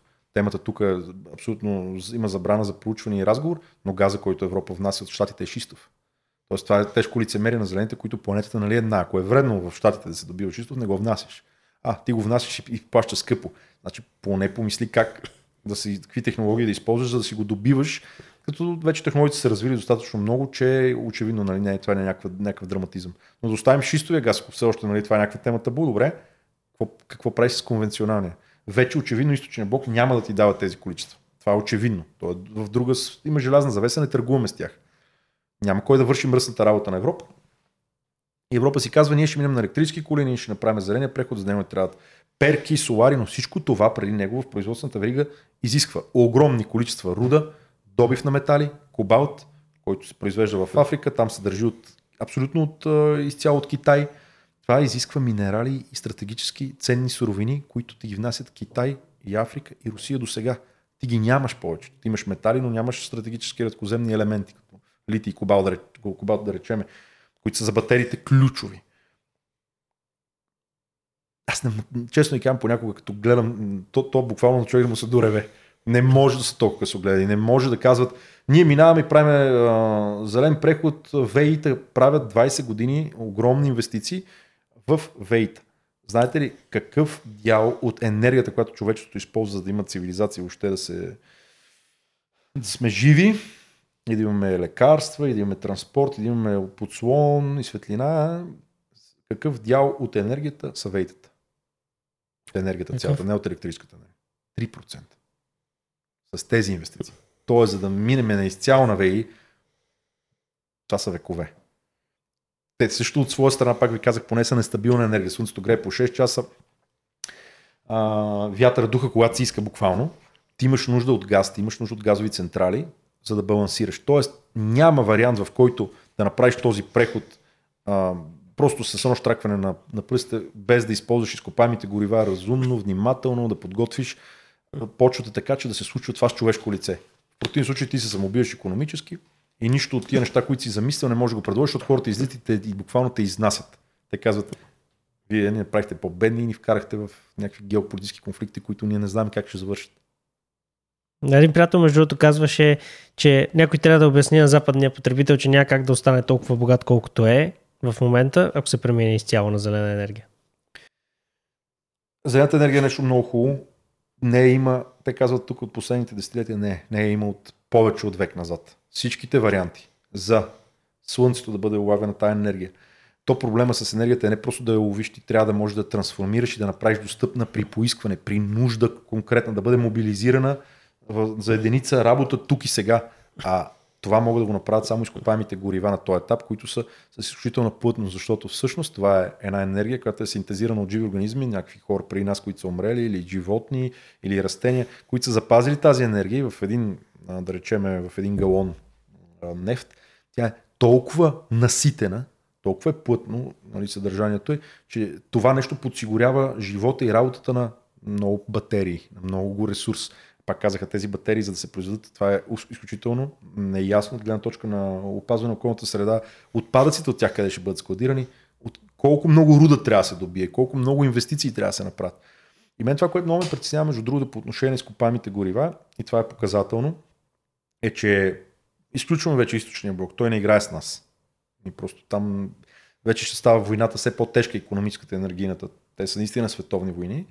Но в САЩ няма достатъчно инвестиции. Капек са капиталите инвестиции и разходите на компаниите буквално се сриват. Те се сриват за последните няколко години. Защо? Защото в Штатите компаниите след пандемията, особено тези ресурсните компании, видяха, че с затварянето с локдауните те могат да имат страхотни загуби. И те това, което правят, е, те не инвестират в инфраструктура, наистина в повече добивни мощности, в рафинерии и в прочее.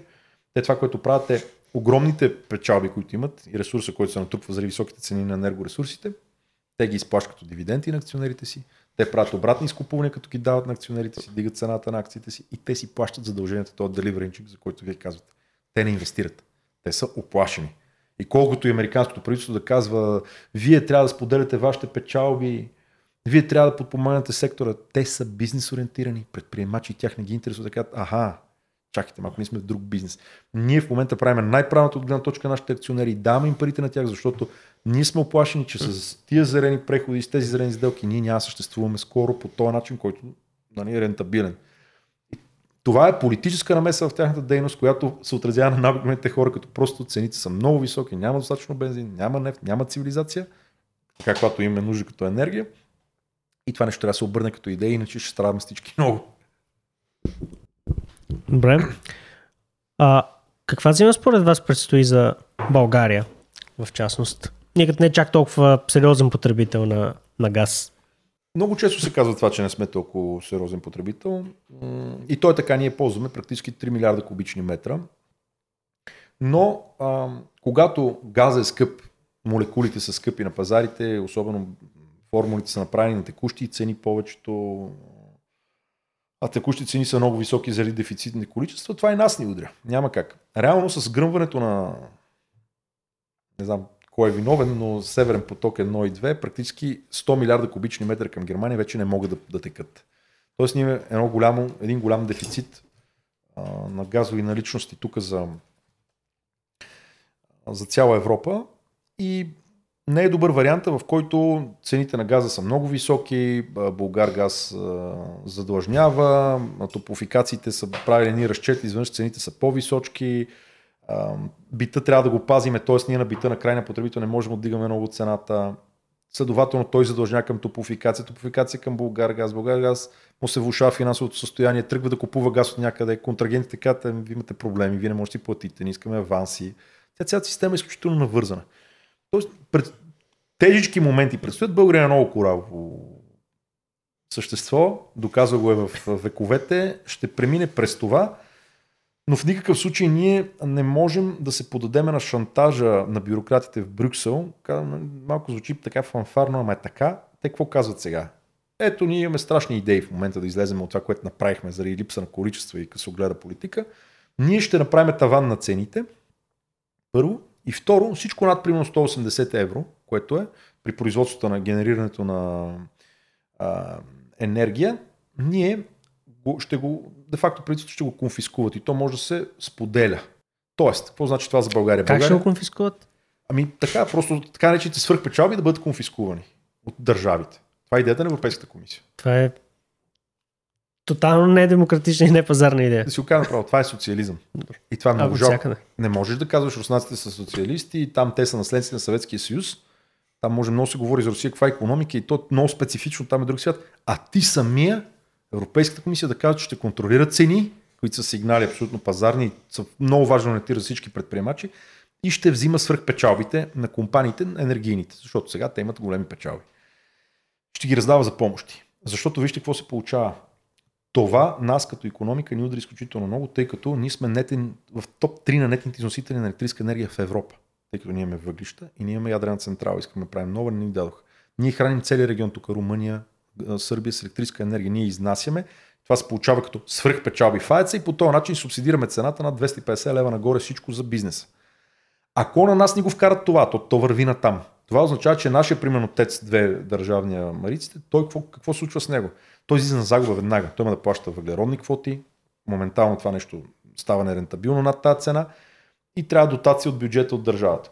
Ако тази, тези печалби над нашите износители, на всички производители, това включва и вейта и всякакви, които произвеждат енергия, бъде иззета, това означава ние да храниме тук целият регион, да споделяме с гърците, с по-богати от нас държави, а, нашите свръхпечалби имам чувството, че в Европейската комисия има някакви хора, които буквално са економически тотално невежи. Тотално невежи, защото те чупят един-два много прости економически механизма. И се радвам, че тук при вас мога да го кажа, защото честно да ви призная, понякога така, даже често ме канят в телевизии в различни формати, но там няма много време да се каже. Това, което се случва сега с идеята за фиксиране на цени на горивата е абсолютно безумие. То ще доведе до това, че кога... Какъв е механизма? Той е простичък. Има някакъв ресурс, който не е достатъчен. Той е оскъден, да не кажем дефицитен, защото все още не е. А, в случая производството на електрическа енергия, да кажем, или на газ. М- когато този по някаква причина е оскъден, а, хората, когато тръгват да го потребяват, цената му се дига. Нали, това е лойката. Uh-huh.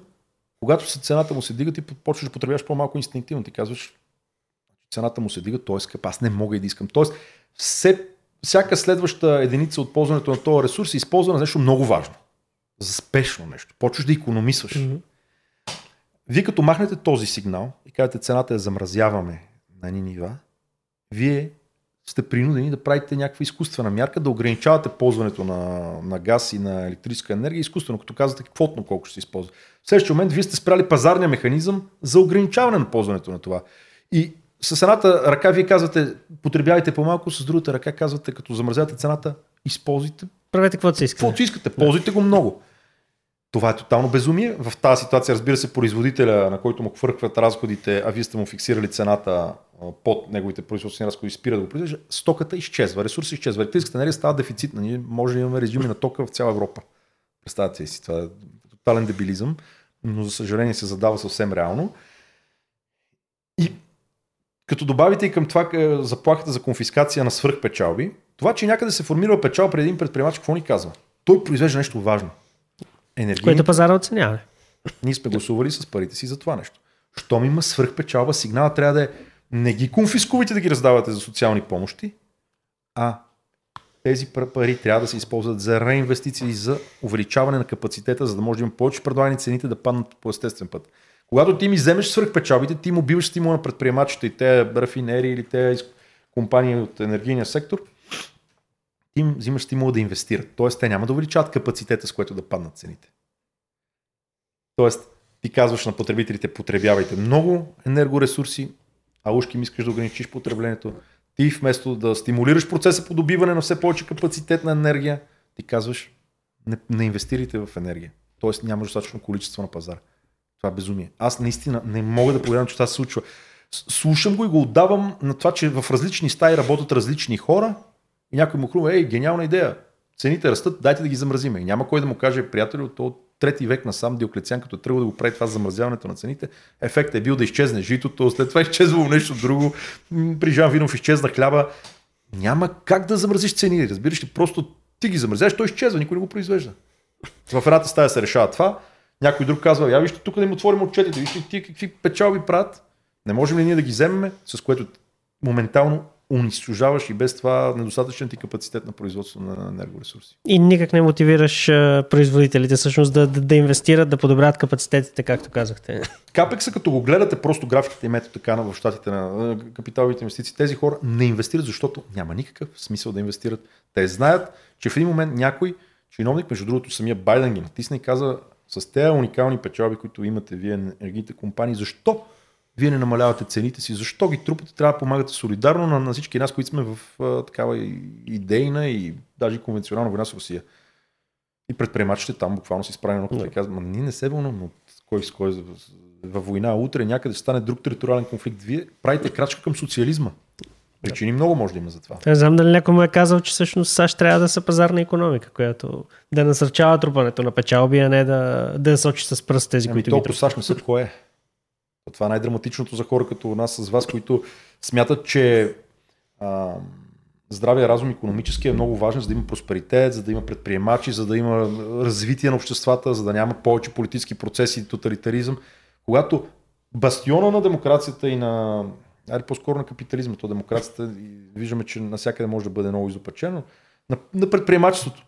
Каже, предприемачеството не е важно, важно е политически ние какво кажем. И всички останали, те имат абсолютно пълното легитимност да кажете, ние ще направим същото, щом щатите става. Да. Не знаех между другото, че наистина толкова много падат коефициента на инвестициите или там, както го казахте. Това е много чудощо за мен. Ами, буквално като го гледах, от 500 единици е на, на 100, като е, 5 пъти е надолу в инвестициите, т.е. страховито. А при Европа има ли така статистика? Признавам си, не съм гледал, но при Европа то положението е толкова драматично. Да, то също тук няма линия, как че- да е, да е нещо. То, то, за съжаление, проблема не е от сега.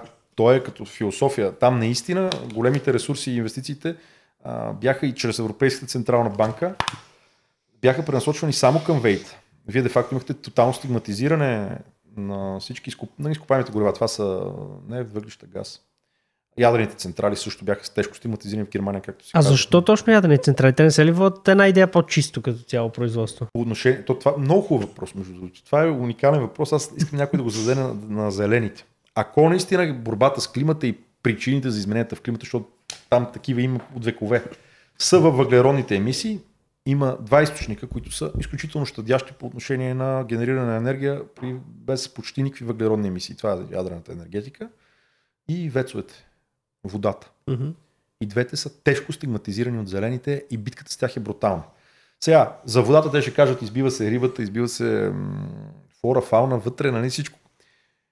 Така, и трябва да се балансира, но и човек има своето място и трябва да оцелее, нали? защото ако спреме всички, цялото, цялото генериране на енергия, човека ще изчезне толкова хубаво, природата ще остане, но все пак нека да се двете да съществуват. Аз така бих приканил. Но за ядените централи, те са наистина много чисти по отношение на въглеродни емисии във въздуха, за разлика от въглищата, да речем, които са основен емитент.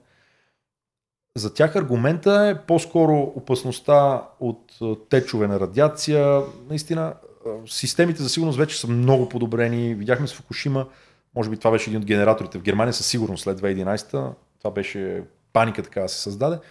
Но тя не беше на здрава научна основа да се види всъщност, че щетата е много по-малко от ползите. Защото всъщност вие ако се замислите, дори да има климатични промени вследствие на човешка дейност и на емисия на въглероден диоксид и така нататък, на вас начина ви да се борите с това е чрез използване на изкопаемите горива и енергията от това, за да можете да гасите пожарите, за да можете да спирате наводненията, за да можете наистина да реагирате така, че хората да оцеляват. И ако видите, буквално графиката е фундаментално, просто смазване, ако я видите на смъртните случаи от климатични промени в последния век, откакто има изкопаеми горива, то просто тя наистина, смъртните случаи, са пренебрежимо малко. На фона на това, което преди е било от урагани, наводнения и така нататък. Дори да има нещо повече, защото не, да не изключваме това хипотетично, да кажем, че го има, на, на, това е научен спор много тежък, на вас смъртността при хората от това, че имате възможността да използвате ен, хеликоптери, които се зареждат с керосина, Да. лодки, помощ, възможност да се гасат пожари и прочее. Смъртността на хората е вече нищожна, точно благодарение на тези ресурси. Но те точно на, на тази смъртност я гледат или по-скоро мислят, че идва някакъв глобален апокалипсис, който нали, Да, да, да. изведнъж ще логика е такава, но заличи голяма част от човечеството. те, наистина тук човешкият фактор, какво се случва с него тая, по тази линия, според мен на тях не им е толкова интересен.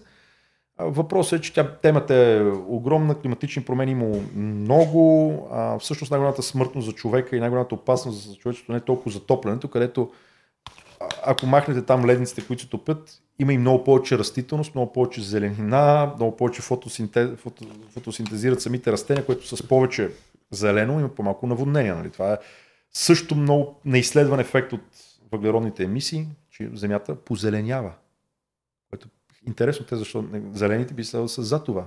Има много полезен ефект от позеленяването. Между другото има места, които са много студени, където човек не може да живее и сега те се затоплят и се получава средна нормална температура.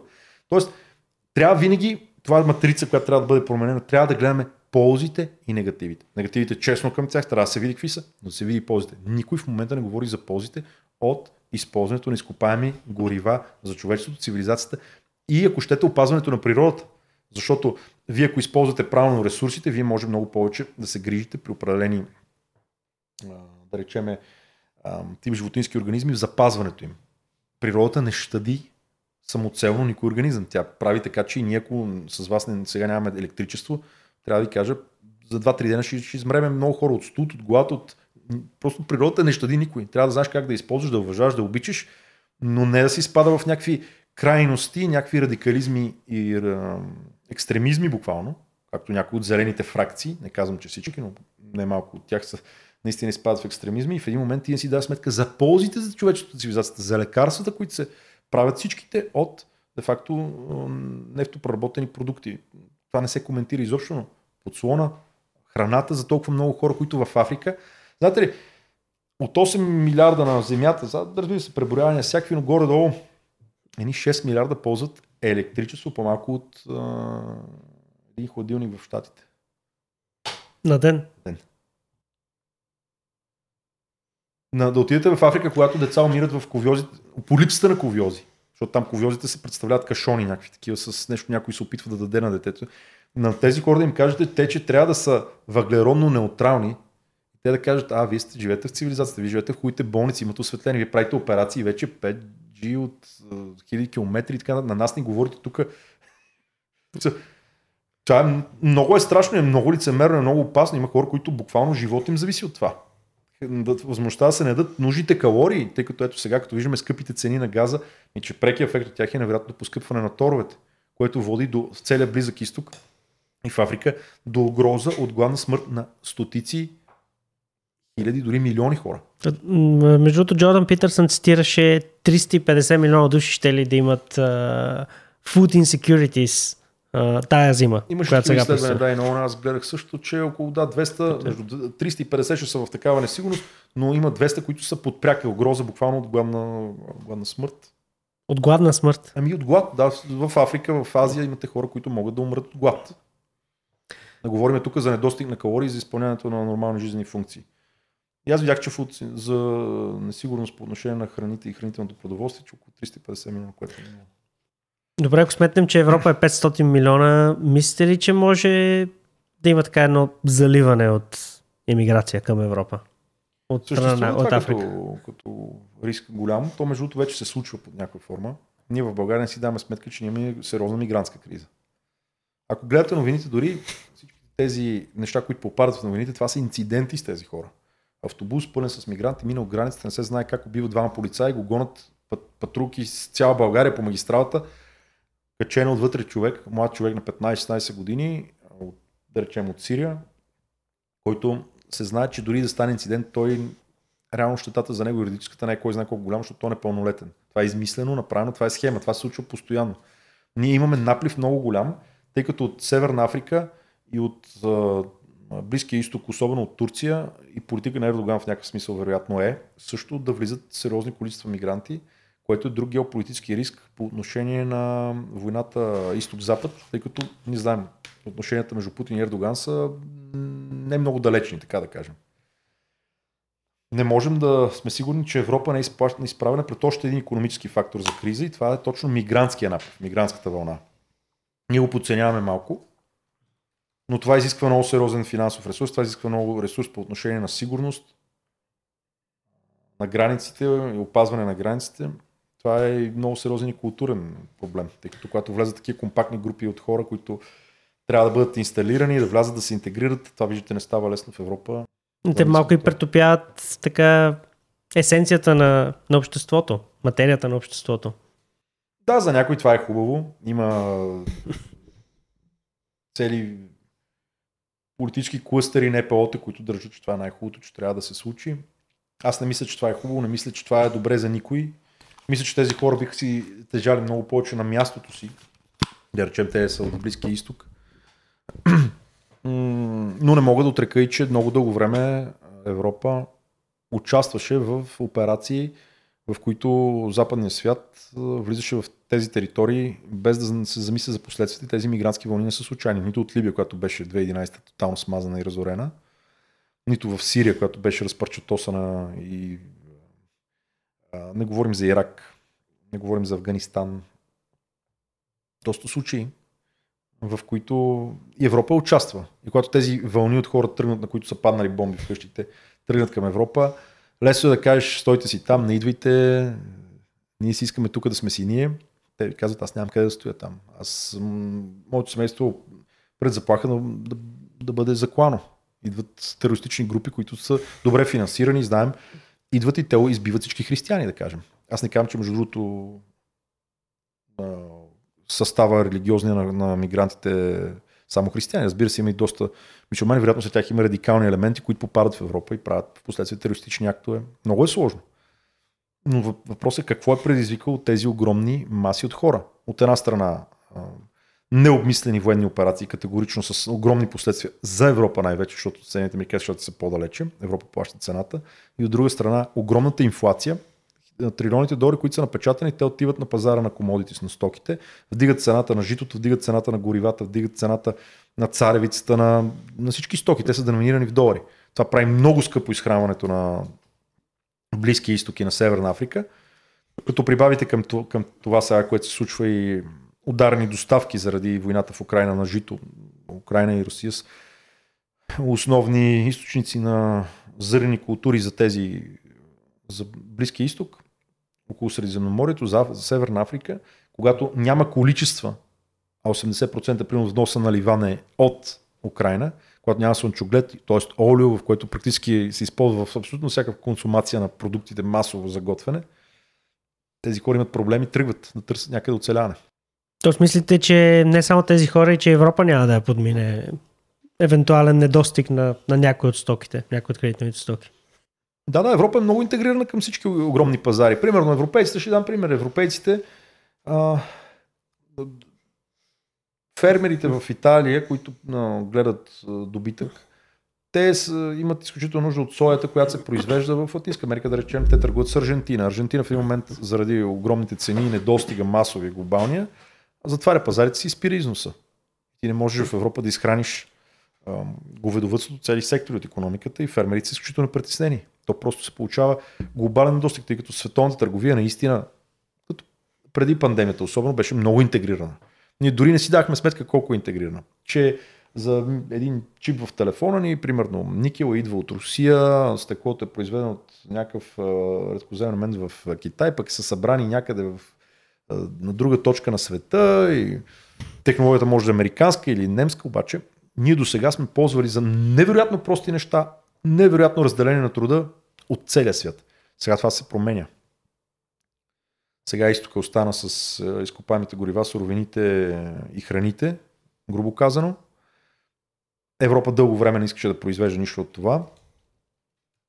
САЩ поне имат много сериозна шистова революция. Те от гледна точка на изкопаеми горива имат своите резерви и ние сме, можем да се окажем в невъзможност да оставим достатъчно храни на населението, достатъчно калории, което е негативен сценарий много, надявам се да се размине. Може, разбира се, това е светва една червена лампа, че трябва да се работи в тази посока, за да сме готови. Нека кажем няколко думи за Тоест, вие да кажете някои думи за Европа и Европейския съюз като цяло, макар че ние засегнахме част mm-hmm. от темите. А, при това, как се стигна до ниво, в което никой не иска да купува италиански ценни книжа и трябва Европейската централна банка да ги купува? Може ли обясните като економист? Ами, простичко мога да го кажа така. Еврозоната наистина създава едно усещане за морален риск. Тоест, ти имаш Германия при теб, която ще извади и ще спаси, както помните, около Гърция ти имаш Централна банка, Европейска Централна банка, която ще напечата пари, ако твоите банки имат проблеми. Европейска Централна банка прави нещо друго. То е малко техническо, не знам за нашите зрители и слушатели дали ще стане много ясно, ще го кажа така. В Европейска Централна банка търговските банки могат да взимат рефинансиране от нея, да взимат кредит, с който да раздават, ако като обезпечение предложат държавни ценни книги. Независимо на кое правителство. Тоест, ако италианското правителство има повече дефицити и емитира повече дълги държавни ценни книги, то търговските банки отиват и ги купуват тези държавни ценни книги, защото могат да ги депозират при Европейска централна банка и получат кредит, с който да си правят експанзия. А случва ли се, примерно, правителствата да ги дават просто е така на централните банки или задължително трябва, т.е. на обикновените банки или трябва да се купуват задължително? Купуват се, да, те се купуват. Практически банките с парите си купуват а, държавни ценни книги, финансирайки дефицита, примерно на Италия, на Гърция. Mm-hmm. Тоест, в тази система, така направена, печели този, който има по-големи дефицити. Защото реално правителството на Италия може да имитира много дълг, идват търговските банки, те му ги купуват, тъй като значи ще отидат, ще ги дадат на Европейската страна банка ще вземат ресурс, с който да кредитират. Системата по този начин а, подхранва задлъжняването. Разбира се, правителството от юга, така наречените ПИКС, но това са Португалия, Италия, Гърция, много се възползваха от тая работа. И когато ти знаеш, че имаш Европейска централна банка и Германия, е, доходността, която, а, с която инвеститорите устойностяваха държавните ценни книги на Италия, беше една много прилична доходност, много по-малко, отколкото ако те не бяха в еврозоната. Това е безспорен факт. при тях риска беше понамален. Усещането за това, че ти си в този съюз и че риска при теб е по-малък, да кара много инвеститори да, да им купуват задълженията. Следователно, те могат да го задължават много по-изгодно. И времето натрупаха огромни задължения. Италия, аз ви казах преди малко, 150. Това е математически неизплатимо. А, ето как във времето те задължняха страшно много. Евро, еврозоната създава това наистина усещане за морален риск, дума да няма. Може после, ако коментираме за борда и ние трябва да влизаме, можем да коментираме други неща. Имам а, въпроси за това. Да, така, със сигурност, да, да. Ето така задължняха те. А, и в един момент, когато вече дойдат проблемите и лихвите тръгнат нагоре от Европейска централна банка, тръгват нагоре и лихвите и при италианците, и при гърците, и при испанците, и при французите. Но те вече имат големи дългове. Направени. Това е проблем. Защото те, за тях става много скъпо да се финансират от пазарите. И тогава инвеститори си казват, те с този дълг могат ли да го платят? Или м- Европейска централна банка дори да им дава пари, тя ще трябва да го прави с печатане на пари, да им купува тя дълговете и да вкарва пари в системата, за да ги вземе тези дългове в баланс, за да, ги, за да не фалират те и да им вдигне цената и да намали доходността. Защото то това е механизъм, общо взето като някой купува ценната книга, цената се дига, доходността пада. И за да, за да им пада доходността и да не е много голяма, някой трябва да купува този дълг. Европейска централна банка купува дълго време, ама това е с нови пари в системата. Призвиква инфлация. То не, не, скачени съдове са. И в един момент, когато ето сега идва тая, този видов ден на вдигането на, на лихвите, става голям проблем за италианците и пазара казва, ние искаме по, по-висока доходност. Спреда, разликата между вас и германците трябва да е по-голяма. Ако до сега, примерно, е бил, да речем, 2% или 1 или по-малко, дори когато бяхте на отрицателна доходност, а вече са 2, 3, 5. Ние калкулираме риска при вас, то, то е много голям. И това е причината, общо взето, те да задължнят. Присъствие в еврозоната прави така, че е, играчите, които са по-разпищолени, по-лесно задължняват, защото риска изглежда по-малък. Това е факт. Добре, в такъв случай Европа може ли изобщо да, да вдигне лихвите нали, до, до това ниво, което вие споделихте, че, че трябва да се дигнат лихвите, за да се оправи инфлационния проблем? Възможно ли е изобщо в техния инструментариум присъства ли тая Много логично го задават. И тя затова Европа не го и прави. И го прави забавещо защото знае.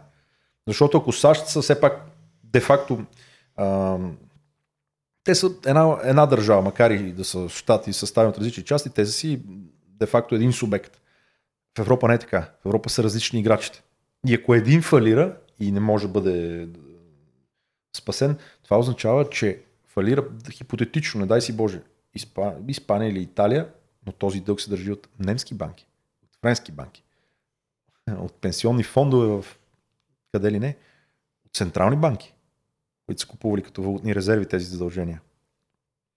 Тоест, еврозоната не може да си позволи, Европейска централна банка не може да си позволи да вдига лихвите бързо, защото не знае къде доминото ще тръгне и ще събори всичко. В Штатите усещането за единство им помага по-дълго да изкарват проблема, да го бутат. Те имат 31 трилиона, както с вас си казахме. И все пак долар е световна резервна валута и той се засилва и всички го търсят, защото това е САЩ геополитически. Тук са различни играчи.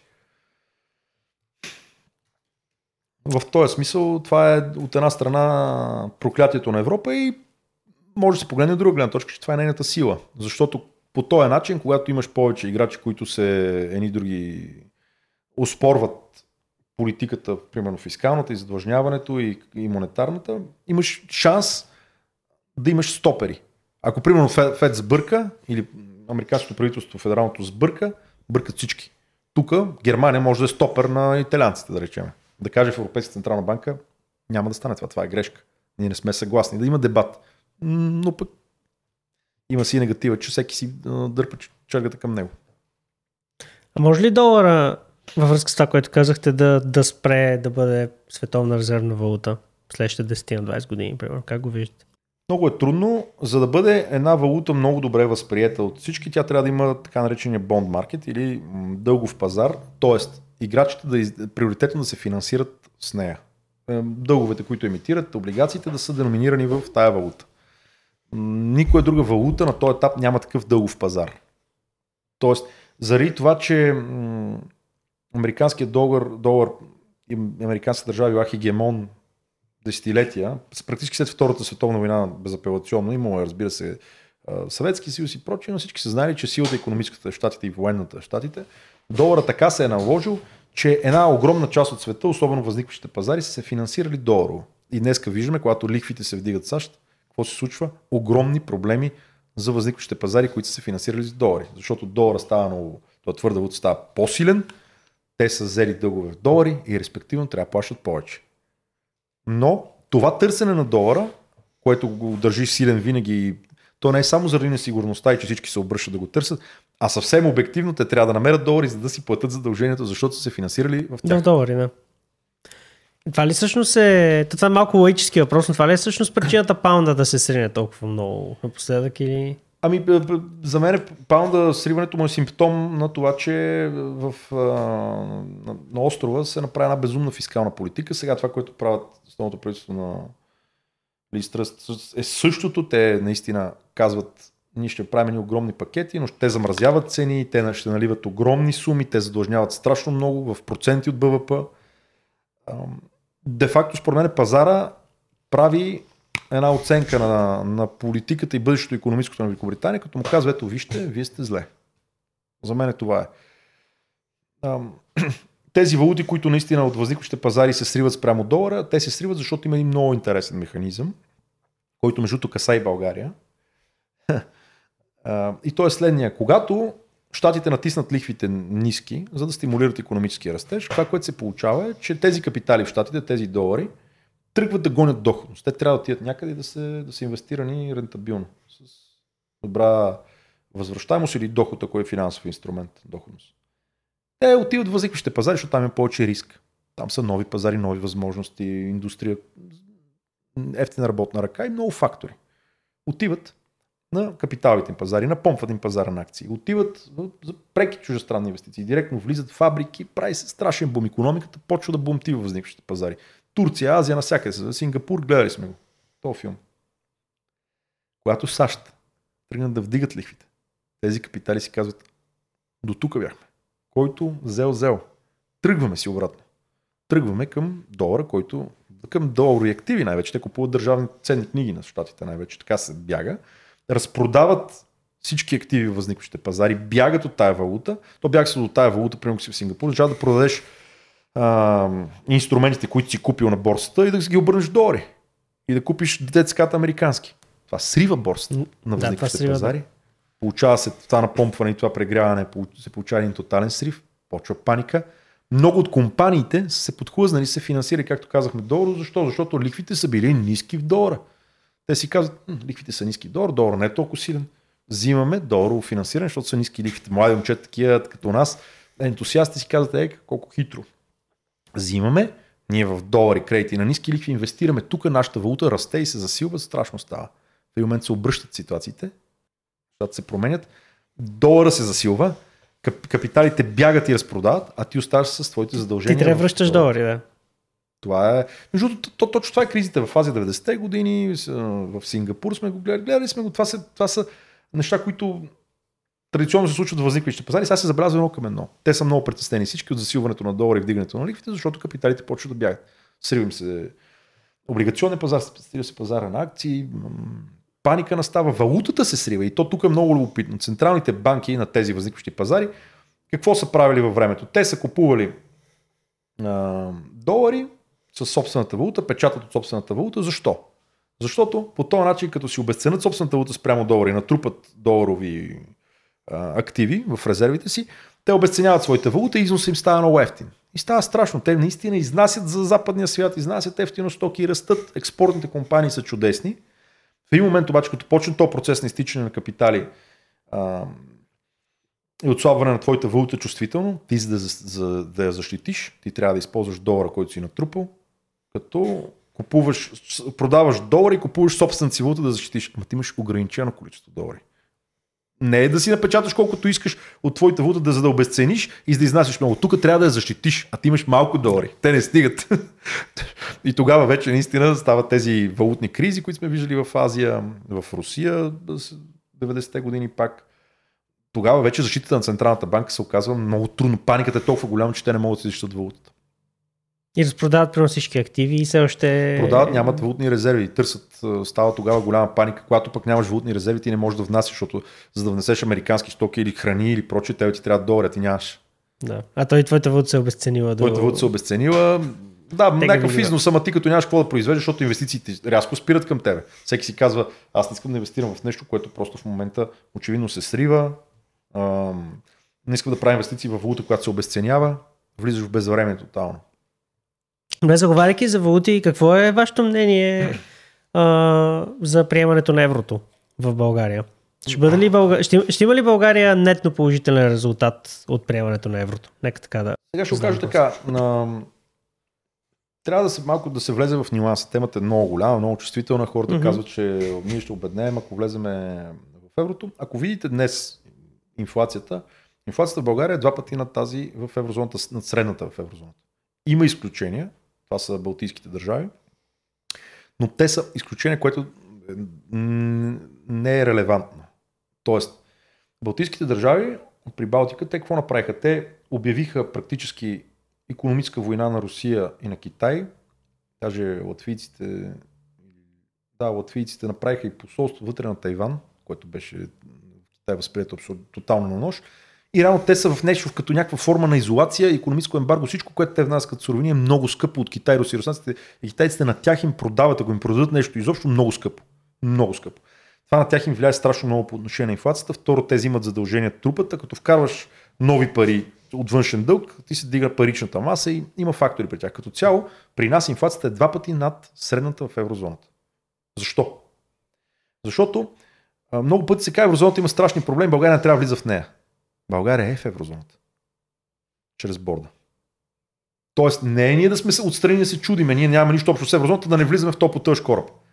Ние сме в, а, на кея, на мостика на потъщия кораб, който се тръгва напред, ние сме отпред, най-отпред, първи ни се потапя главата. Защо? Защото на тебе бордът и всъщност какво представлява борда? Борда означава, че на нашата валута е била марката, ние сме приели марката 97-99 активно и в последствие е станало евро. Нашата валута е еврото. Левът, пасивите на нашата централна банка са иск за евро. Те са разписки. Ние имаме по закона за БНБ, ние имаме един член, в който се казва, че също грубо го казвам, 2 лева имаш 1 евро. Това е лева. Лева не е лев самостоен, не е златен лев, който аз, примерно, би харесал най-много. Ние имаме един иск срещу евро, който е частично обезпечен. Защото? Частично. Частично. Те казват, че е пълно обезпечението и това е абсолютна стъкмистика и не е така. Бил обезпечено от активите на банките, ма то по тази лойка няма банка, която да фалира, защото просто ако така беше, когато отидете и си искате парите от банката, някой ще ви каже, чакай, ние имаме активи за 11 милиарда, да речем, или 10 или 8. Какъв ти е проблема, че в момента нямаме кеш? Частично е. Нашата банкова система, чрез депозите, емитира левова маса, която е много над евровите депозити. Това е винаги във всеки валутен борт. Това е абсолютно също като в банковата система, както ви казах, с резервите, които те разполагат. Тоест, ние имаме частично резервиране на паричната маса в България от евро.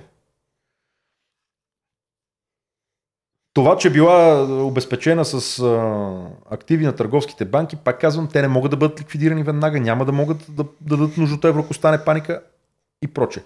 Нашата лойка каква е? Нашата лойка, за да премахнем валутния риск за българските граждани и за да няма проблем с борда, в един момент да се окаже, че борда е необезпечен, има проблеми, ако има, дай си Боже, банкова криза, били сме на момент и близо до това, нашата лойка е ние да вървим максимално към центъра и нашата истинска валута да си е евро.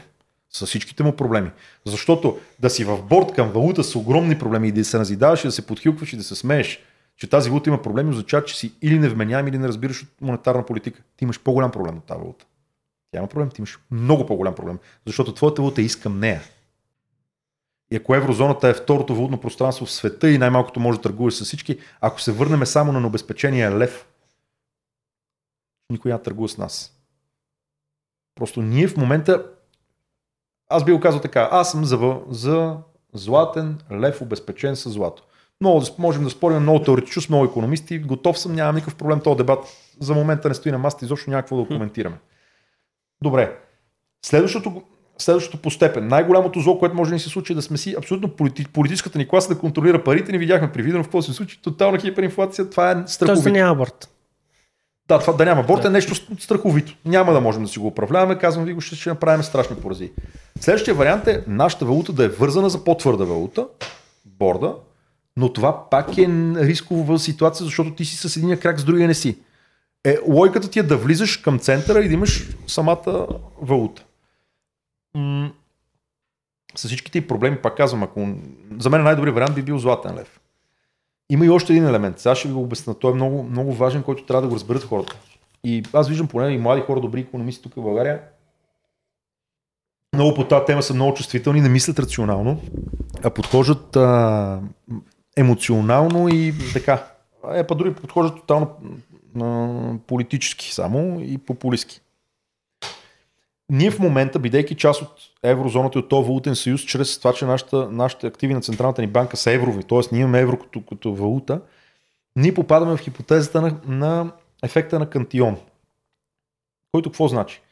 Там, където се впръскват новите пари, както при малко с вас говорихме, тези, които получават новите пари, са облагодетелствани спрямо тези, които ще ги получат по-късно.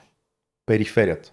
При малко си говорихме за, за лекарите, учителите и така, които са прецакани от това, че новите пари са напечатани и са дошли при високи цени при тях. Да. Една, е, това сме ние. А те не идват ли по едно и също време? Не, не идват по едно и също време. Защо? Европейската централна банка с нейния клон в Париж, от евросистемата, всички държави си имат централна банка, която е в част от евросистемата. Френската, примерно в Париж.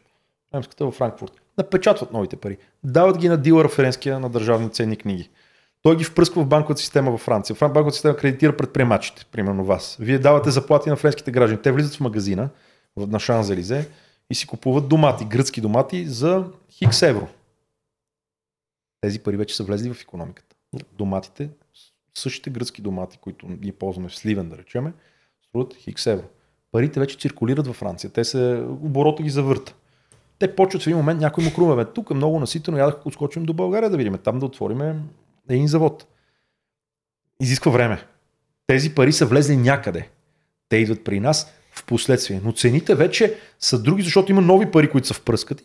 Те почват да растат. Ето защо същите домати, които като влезе българин в Париж и види, че струват хикс пари, в Сливен струват два пъти хикс пари. Същите домати. Аз съм виждал хора, които се хващат когато и казват, е, не може да бъде това в Германия да влезе в магазина и да е по-ефтино от Сливен. И от Мездра, който е най-бедният регион в е, Европа. Да. Но ефекта на Кантион, той, е без, той работи безотказно. Тоест, от гледна точка на тактика, ти имаш смисъл да вървиш към центъра, имаш смисъл първи да взимаш парите, а не да си в периферията, защото ти си наигран тотално. Затова е при нас. А ако видите акумулираната инфлация от 2001 година вече, откакто има еврото, откакто борда функционира, тя е, при нас е... Сега трябва да, да проверя, за да не говоря на изуст, защото бях гледал примерно преди 6 месеца, но тя е чувствително, чувствително по-висока при нас. Чувствително. Значи, науко ви го казвам, да речем, ако е 50 на процента, 46 акумулираната инфлация за еврото, при нас е стотина. 100? Поне два пъти. Говорим за акумулирана инфлация във времето. И това е точно за това. То дори ние в момента, като погледнете, ние го виждаме. Средната инфлация в еврозоната е два пъти по-ниска от нас сега. И някой излиза и казва, ако влезем в еврозоната, ние ще обеднеем повече. Защото има някакво закриляне там за удобство. Много бързо паричните отношения към стоките ще си се напаснат и хората ще си се оформят цени. Други са процесите, които предизвикват тая флуктуация. И ние, бидейки в еврозоната, пак казвам, в нейната периферия, в еврозоната а, реално, не номинално, ние се водим, че сме в борт към еврозоната. Но реално активите на нашата централна банка са в евро, т.е. нашата валута е евро. Малко е специфично, малко трябва да си представи човек баланса на Централната банка, трябва да гледа да, да, разбира от монетарна политика и проче, но аз мисля, че така с примери се опитвам да го сведа така по-просто. И няма нужда дебата да истеризира, няма нужда да си се правим на фенчета и на, на не знам си какви да си правим меменци и простоти. Този въпрос е витален, защото най-големия риск за спестяването на българите кое е? Падането на борда. Ние този риск трябва да го владеем. И ако всички почти бордове са фалирали, ама почти всички в стопанската история, ние сме едно добро изключение. Този борд си свърши перфектно работата, за да овладее хиперинфлацията и печатането на пари а, при Костов 99-та навлезе и, и стопира системата но и настава време, в което като че ли вече той не е ограничение и за задлъжняването на българското правителство. Ако той е бил стопър, че не можем да печатаме пари. Оказва се, той не е никакъв стопър. Това е политическо решение дали задлъжняваме. Преди вас гостува ли ви господин Сен Василев? Да. Да.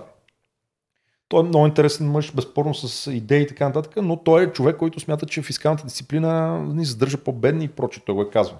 Не знам при вас какво е казал. До сега имаше консенсус след фалитите на България до 99-та година имаше консенсус, че не трябва да задлъжняваме под никаква форма, за да си пазиме борда и че борда смисъла му е това да не задлъжняваме.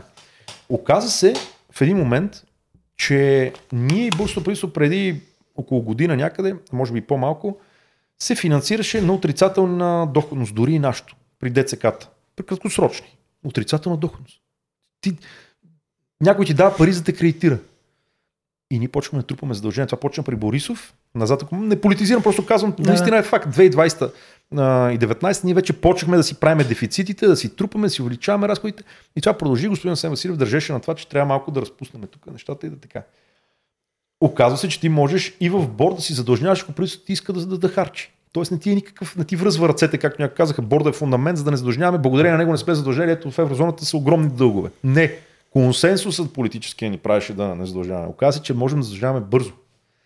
И ако ти задължнеш изключително бързо и започне да стане проблем за изплащането и в един момент това може да разклати борда. Бордовете навсякъде са фалирали, защото правителствата не са може да си плащат задълженията, си изкушали да почнат да, да печатат или са се отвързвали от борда. Сменят един член в закона и казват, ние с този борд не можем, ние не можем да поддържаме този пек. Това е най-големия риск за мен е финансово за, за, за българските граждани. Задлъжняването. Отвързването от борда и обесценяването на валутата ти. Защото ние в момента всеки един от нас има едно обещание, че на око срещу 2 лева имаш 1 евро. В един момент при падането на борда ти можеш да имаш левовете, но това задължение то е политическо решение. Борда е едно политическо решение. То е един закон, който при задлъжняване и при проблеми и при нова политическа конфигурация, някакви популисти, някой може да го премахне. Аз този риск не мога да, да видя по-голям риск за бързата финансова система от това. Да се премахне, но директно да се премахне в закона за БНБ имате предвид, Абсолютно. а не е просто да се натрупат Ма... много задължения, които да не могат да се плащат. Абсолютно. Не, те новите задължения ще предизвикат наистина един консенсус от новите хора. Казват, те са огромни задължения, не можем да ги изплащаме. Ако можем да си обесценяваме задълженията, да си печатаме пари, ние борда ни връзва. Uh-huh. Ние до сега борда е бил супер. Поздравления за хората, които все пак нали, това нещо са го управлявали, но то пак казваме следствие и не е при нас кат, катастрофирал, само защото не сме харчили много. Оказа, че ние задължняваме бързо. Много бързо. И всички задължняват. И ние си мислим, че това е нормално. Дълга ни бил много малък спрямо БВП. Тук проекцията за след две години беше да достигне 30% от БВП. С темповете, които правим дефицити, сега се окаже, че е 40. Но те, руснаците и румънците преди 10 на 15 години фалираха на 10 на 15% от БВП. Ние вече сме гониме 40. Ние сме при нас грешките се наказват много повече, отколкото при силните. Тоест, сега за да сумирам цялото ми отношение към еврозоната. Еврозоната има уникални проблеми. Тя стимулира дълга. Но ти да си в борт към еврозоната, чисто стратегически, тактически, ти имаш няколко хора, с които трябва да решиш. Или вървиш към центъра, за да си намалиш риска за борда, или оставаш в борда, инфлацията при теб е доста по-голяма и като вдигнат ликвите в еврозоната, капиталите ще избягат от теб и ще сринат както 2007-2009 пазара на, на акции. На нас ни се срина с 90%. Рекорд световен. Пазара на имоти с 30-40% се срина тогава. Точно защото капиталите излязоха от нас. Ние бяхме рискова дестинация. Нас не ни бяха като част от еврозоната. Нищо се рано сме. Тоест, почваш да избираш между по-малкото, по-малкото зло. Или стоиш в борда, инфлацията е голяма при теб, или вървиш към, евро, към центъра на еврозоната, където тя е по-малка и си относително част от там имаш глас на масата, нещо да се бориш да няма тази инфлация, или бягаш и се връщаш към хиперинфлацията на политически контролираните пари. Щом нямаш златен лев на масата да го коментираш. Виждате ли, говорим за по-малко зло стратегия. Нито съм фен на едното, нито на другото, нито някога. Аз нещо съм се ограничал да критикувам еврозоната. Просто такъв ми е анализ и мисля, че на, при един обективен анализ има възможност за дебат. Не е казано и няма нужда от емоции тук. А смятате ли, че е възможен все пак златен лев? То ние може би ще сме една от единствените, единствените държави в света. Не знам дали някъде друга да го има това. Е, това е огромна тема. Това наистина би бил един прецедент. Много мисли, трябва да се мисли за техническата му част. На много е важно ти да си една стабилна економика, произвеждаща економика, да, да изнасяш доста експортно, парите да влизат при тебе за да нямаш изтичане на, на злато, но то пак би, би се регулирало. А стигнали се България да е с златен лев, това означава, че света е почва да се връща към идеята за котва, за златен стандарт, за пари ограничени от политическото вмешателство. Не допускате, че може да сме пионери тук. На този етап, честно да ви кажа, по-скоро съм притеснен за финансовата култура на българския народ, за изключително ниското ниво на познаване на тая материя. Тя е изключително важна. Пак казвам, след здравето може би е една от най-важните, дори за психическото ни здраве. За оцеляването на нацията, ние с вас преди предаването си говорихме. че големия проблем е, че българската нация умира и то с най-бързи темпове в света. За мен тя умира, защото младите хора в България до голяма степен нямат ясна житейска и економическа перспектива. Защото базови неща не са отрегулирани, държавата не си знае място, няма наистина фундамента, базовия економическия не е добре, не е добре създаден и хората търсят поминъка си други, другаде, не раждат деца, нямат перспектива. Това, ако се оправи економически и се завърне едно познание на историята ни, гордостта им, това да си българин, наистина се опитваш да създаваш след тебе нещо и да се опитваш да се свързваш с те, които са били при, те, при теб. Чисто на идейно равнище да, да пазиш българския дух и да оцелеем като нация горди и уважаващи другите им и нас да ни уважават. Според мен са двете неща, които са ни ключ за да се запазиме. Ние, края на века, ще сме 60% по-малко от сега. Това означава, че сме 3 милиона 600. Към края на този век? Ние за последните 10 години сме загубили 10% от населението си. Да не говорим, че и демографски, нали, процентни отношения какъв, е, какъв ще бъде да. процента на българите е сериозен въпрос. Това е страхотен риск и пред да. пенсионна система, в която ти вървиш едно съотношение работещи към пенсионери, което е едно към едно. Един работещ плаща пенсията на един пенсионер, да ти сметка, че това е убийствено. Това, това означава, че му дигаш данъците, осигуровките, за да може този пенсионер да има някакъв базов стандарт, елементарен. Защото за момента, примерно, 3 към 1 зависи нали, как, как се прати ръчетите, тъй като трябва да видим и реално колко хора сме след преброяването сега. Се оказа, че ние сме по-малко и ако видим колко хора търсят а, активно работа, на фона на това, че сме по-малко като хора, се оказа, че безработицата като коефициент изчисляване ще е по-висок. Просто ние сме по-малко хора. Но сега сме изчислявали на повече хора и ни се струва, че коефициента е по-добър. Ние си казваме не е голяма. Сега се оказа, че сме доста по-малко. Това въпрос е как може една всъщност пенсионна система да издържи а, без държавни дотации, ако всъщност един работещ храни един пенсионер само чрез държавни Той дотации. сега в момента, при, дори при това състояние, тя постоянно трупа дефицити и те растат а, с космически бързи темпове. Много, много е страшно. Ние практически вече да плащаме пенсии не през осигуровки, а през данъци, което означава, че работещите всъщност един път се плащат осигуровки, с които се плащат пенсиите на техните баби и дядовци и след това и с данъците. Това е изключително устойчиво, означава огромни дефицити и означава в един момент а, м- огромни задължения, големи проблеми пред този модел. За мен е единствения шанс дългосрочно е някаква така пенсионна реформа, в която да се вкара много повече лична отговорност, натрупване на, на партиди, ма реално.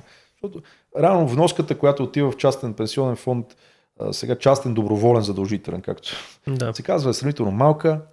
Инвестират се парите в какво се инвестират? В пазари, които падат, отрицателни доходности. Това е политика на Централната банка европейската, на всички централни банки. Тия хора не се ли замислят в Франкфурт, примерно в Централна банка, като правиш ти отрицателни доходности, ми то това е най-големи удар за пенсионерите. Имаш застаряващо население, много пенсионери, в един момент инвестираш в ценни книги, които носиха отрицателна доходност. И те пенсионери след 5 години, като отират те в тия партии, самите пенсионни фондове, пенсионните фондове с брутално ниски резултати и за да, за да компенсират трябва да инвестират в някакви активи, които са изключително рискови. Това вкара много риск в системата. Защо трябва да се объркват стимулите? Оставете лихвите естествени, да има положителна лихва, нали? абсолютно нормални неща. Не може всеки да, да има досег до кредит. Няма нищо страшно в това. Ще има добри предприемачи. Те са по-малко, но ще са добри. Няма нужда да се правят заливания на системата. Пазара ще насърчава ефективността просто. Естествено. А и това помага. Което е неговата функция, всъщност. Да изчиства точно така, да пробира, да, ти като имаш добри предприемачи, те ще произвеждат толкова много стоки, че те са толкова по-ефтини и достъпни, че и по-бедните хора ще могат да се възползват от това, че някой е добър предприемач. Те просто ще имат по-качествени хора, които да, да, да работят със средствата за производство. Сега в момента ние объркваме сигналите, много грешки инвестиционни, тотален хаос, проблеми за банкова система, тотално едно постоянно такова вмешателство, не, не вярва в така наречения пазар. А пазара какво е? Трябва, това трябва много важно да, да го кажем, защото всъщност недоверието към пазарната економика на българите е вменено чисто политически в десетилетия. Пазара не е нищо друго, освен една мрежа от взаимно, доброволно разменящи хора, инвестиращи, търгуващи с добра защита на частната собственост, една работеща съдебна система, ние няма, няма защо се страхуваме от това, че гласуваме с парите си за добрия предприемач, че насочваме ресурсите чрез ценовите сигнали, с печалбата, тя не е нещо лошо, ако има по естествен път. Проблема в България, и всички го знаят и затова негодуват хората, че добрите ни предприемачи не са тия млади момчета и момичета и таланти, които правят някаква продукция и някакъв продукт качествен и иновативен, са общото ни тарикати, които са близки до властта, взимат обществени поръчки, карат уникални коли, живеят като крезове, точат обществен ресурс, пътищата с зле, хората го виждат. Това ни изнервя. Но това има своята причина. И тази причина е, че огромната част от, от разходите от БВП се разпределят от държавата. Тоест, българската държава харчи едни, нейните разходи са едни 44-5 вече процента от създаденото в економиката. Тоест тя е огромен играч. През нея наистина има много ресурс, който да бъде източен. Ако тя е много по-малка, като една, примерно, Ирландия, където наистина отиват големите компании, те се възползват от по-низки данъци там, но те отиват и инвестират. Ако ти имаш една държава, която е 25% от економиката, Кейнс се казва, че над 20 и, и няколко е много. Кейнс, който е наистина за държавна интервенция. Ние сега гониме 45 нагоре. Ние вървим към тотален социализъм. Няма как да не се навъдат тарикати, близки до политиците, те да играят заедно, големи обществени поръчки да изтичат, някакви хора да освояват едни пари, защото всъщност държавата служи като един а, трансмисионен механизъм към нечи джобове, без тя да си знае функциите. Ако тя бъде много по-малка, много по-ефективна, много по-оставила бизнеса да диша, просто няма да има мегдан за корупция, защото няма какво да открадне. Всички го виждаме, той ресурс е по-малко, той се насочва, отиваме и като гранско ще ги парираме. Сега то се раздават едни милиарди и наистина може ли да хванете къде са изтекли 1-2 милиарда на, на фона 45, примерно 50? Не са, не много малко 1-2 милиарда. Не, не, не. То да на, на година са и повече сигурно, но просто вие не можете да го хванете, защото те са огромни суми. Това са тук 100, тук 100, тук 200, тук 300, тук един лот. А ако се знае и се знае и, се, и все повече се оставя на бизнеса да се прави, има много системи за прозрачност и гражданското общество натиска политиците да са малки, да са ясни и ефективни, имате предприемаческа класа, много, неща, много повече неща са в частния сектор, много по-малко се политизира системата, няма да се интересуваме от политика толкова. Ние, те ще са ни скучни политиците. Те ще са, няма да ги пускаме телевизорите да ги гледаме. Те ще се возят с метрото, както би трябва да е. Но не, те са, са интересни, защото там наистина са раздатени баници. Страшно парите на всички на сила иззети, като не си платиш данъците, идват полицията без проблем.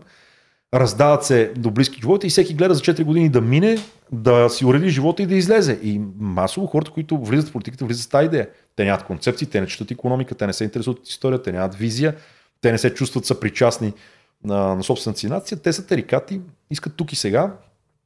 Българина вижда, че това не е окей, вижда, че хората са бедни, че не растем и не се развиваме, но не винаги може да си го обясни как е, какъв е механизъм и какъв е проблем. Е, добре, в една такава система, която вие обрисувахте, а, реално а, економиката произвежда, не, не, така се каже, не се насърчава ефективността в економиката. Как може при една економика, която не се насърчава ефективността, съответно данъците нали, не са толкова големи като нетно число, как може да се, да се финансира пенсионната система, да се финансира дългосрочно тази пенсионна система, която имаме? Как може да стане?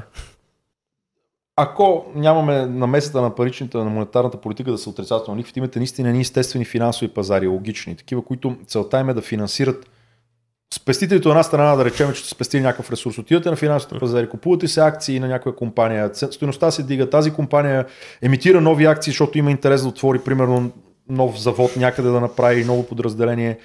Като има по-високи цени на акцията и тя се финансира по-лесно, следователно този ресурс отива при нея, спестяването отиват, тя е възнаградена, по-ефтино се е финансирала, без да ощетява акционерите си, почва да произвежда. Тази акция носи хубав доход, облигациите носят хубав доход. В един момент пенсионните фондове, които инвестират, идват и купуват инструмент, който носи доход, а не е отрицателен. Там се натрупват пари. Вие можете наистина да преминете към много по... А, не то солидарен принцип, в който действително държавата разпределени пари, тези, които не сработят, плащат пенсиите на пенсионерите, а всеки един му се натрупват. И наистина той може да инвестира по-голямата част от парите си, друга да се натрупва в някаква частна пенсионна сметка. Наистина пенсионните дружества, които управляват тези средства, да могат да инвестират в доходоносни активи, да остава нещо за тях, но да се натрупва нещо и по сметката. И в един момент да върнете отговорността на този, който а, се труди и този, който трябва да мисли за бъдещето си на старини към, в него. В момента отговорността е в ръцете на едва ли не държавата. Може водичка малко, да. Благодаря ви. Но затова трябва финансова култура. Трябва финансова култура, трябва едно по-здраво население, трябва наистина големи, големи реформи, чисто юридически да се случат все пак. Да, бъде, да бъдат убедени хората, че това не е проява на липса на човечност и на липса на солидарност, а това е единствения начин системата да е устойчива, да имате отговорност и хората да мислят за бъдещето си, голямата част от парите си всъщност дори да не слагат задължително в някаква сметка посочена, а сами да искат да инвестират в такива фондове, сами да я насочват. Това е неизбежно. Иначе в противен случай все по-малко им остава да заделят. Те са го давали за осигуровки, казвали са, аз съм се осигурял, не ме интересува, няма какво да инвестирам, защото не ми остават пари. В един момент това е похарчено обаче за сегашните пенсионери, идваш ти наред, като пенсионер, държавата е на дефицит, няма пари, не може да дотира пенсионната система, тегли дългове скъпи, казва намаляваме пенсиите. Кажеш, аз допринасях за тази система десетилетия, аз работех, аз се осигурях. Така, няма откъде да ги вземем. Това е понзи схема. Това е понзи схема. Мислите, че може да се случи това във времето? аз да ви кажа, не искам да звуча апокалиптично, по-скоро реалистично. Аз мисля, че ние с вас ние няма да взимаме пенсии.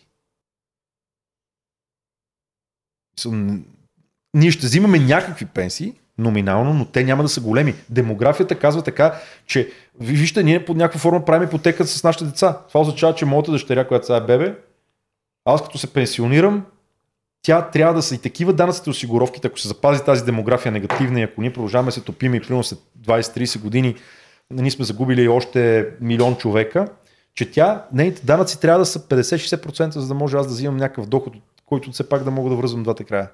Аз, Или аз не искам да го причинявам, честно ви казвам. Наистина. По-добре да не взимам пенсия, ако това е лойката. И тя да, да живее с някакви оскъдни средства, да трябва да бяга в чужбина и да си напуска нацията, собствената държава, където е родена. И абсурдно е това.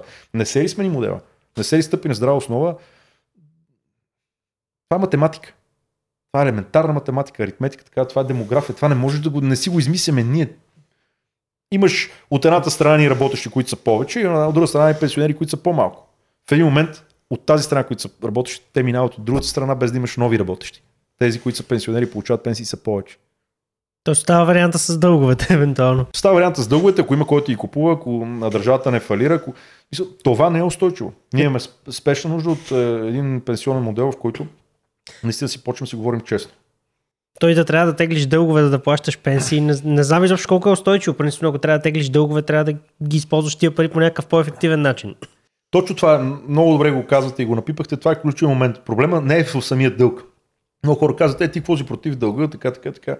Всичко е, нали, дълга е спестяване. Така е, дълга е спестяване. Въпросът е за какво се използва. Проблема е, че някой, който е на власт в момента, текущо с някакъв мандат 3-4 години, защото в България са и по-малки, тегли дълг, плаща социални разходи, които отиват най-вече за потребление, не за инвестиции, защото те отиват при баби, дядовци, хора, пенсионна възраст, те хората не инвестират отива за потребление това нещо. Тоест този дълг е отишъл за текущо потребление, не за инвестиции. Тоест той не, не генерира нищо. Доходност, да. Да, доходност, добавена стойност, той не произвежда. А, ти системата по, тази, по тази форма си е тотално си е блокирал. Тя е тотално скапана. Механизма на създаване на стойност е смазан. Стимулите са убити. И в един момент а, някой казва, Добре, а за какво да ги използваме парите, като държавата изтегли дълг? Не може ли вместо да ги даваме за пенсии, да правим инвестиции? Не бе, политиците не могат да инвестират. Държавата не може да инвестира. Това не е работата. Държавата трябва да е супер ефективна в защита на частта собственост на хората, на тяхната а, физическа цялост на домовете им, на достоинството им, никой да не влезе да ги убие от външна атака, от престъпници да има съд, да работи съда, за да знаем, че можем да, да втъргуваме заедно, ако някой направи на, на хитър или излъже партньорите си после в съда да се видят и наистина да има справедливост и така да, да имам економика. Това е нейната функция. Или това са функциите, които някакво такова образование държава трябва да прави, за да има. От това е смисъл от нея, не да инвестира. Вие вярвате, че някой политик, който няма трудостаж един ден и не е бил на пазарите, не е сверявал цени, или дори да от пазарите работи с ресурс, който е иззел на сила чрез данците, може да инвестира. Той няма никакви стимули, той въобще не се интересува. Той мисли в съвсем други хоризонти. Държавата не трябва да инвестира. Тя трябва да прави функции базови, ясни, там, където разбира се, тя не може да излезе, защото по ред обстоятелства, да речем, изисква време, защото това, което говоря е по-скоро концептуално, теоретично и а, би било хубаво, той като християнство, не някакъв перфектен свят, ама докато стигнем до него, нали? със сигурност държавата има някакво място в здравеопазването, така се подреди системата, че да не се точат да не се точи здравната система, да не изтичат парите, да има яснота, да има прозрачност, да се насочват към наистина по-качествените лекари, по-качествените учители, да се награждават стимулите нали, за всичките тези а, сектори, които зависят от държавата в момента. Да се вкара някакъв стимул вътре в цялата система, защото в момента се раздават само на, на кълпак и ние наказваме всички добри, в, а, които взимат пари от държавата. но държавата да инвестира е опасно. Тоест тя не трябва да прави това, тя трябва да си бъде перфектна в функциите, които прави и да остави в частната собственост. Това е основният урок в тази книга на Хазлит. Това, което се вижда и това, което не се вижда. Когато държавата вземе ни пари и ги покарчи някъде инвестира в нещо, което не работи, ние не виждаме, че всъщност тези пари са иззети от някакви предприемачи, от някакви млади хора, на които са дигнати данъците, за да си вземат. И те не са могли да направят новия стартъп, новата фирма. И това е проблема. То това е точно между другото, което казва Хенри Хазли, че данъците са на практика изземане от то, който е кадърен, може да направи печалба, нали, очевидно, за да го таксуват по някакъв начин а, и ги даваш в ръцете на бюрократите, които в общия случай харчат неефективно. Тоест тия пари никога не се използват по някакъв начин ефективно за разгръщане на производството, за някаква ефективност и за забогатяване на цялото общество. Точно. Това е една от основните тези. Да, Хени Хазит книгата е гениална. Тя стъпва на едно достижение на Фредерик Бастял 19 век, един гениален френски економист. Държавата, да. Да, държавата, който наистина основното му на него има едно есе, това, което се вижда и това, което не се вижда. И той казва, просто хората, за да се научат да мислят като економисти, всеки път, когато някой политик им каже, вижте какво хубаво нещо съм направил за вас, трябва да знаят, че тези пари идват от някъде, те са иззети от някой, те не са отишли някъде, където не се вижда какво би станало, ако отидат.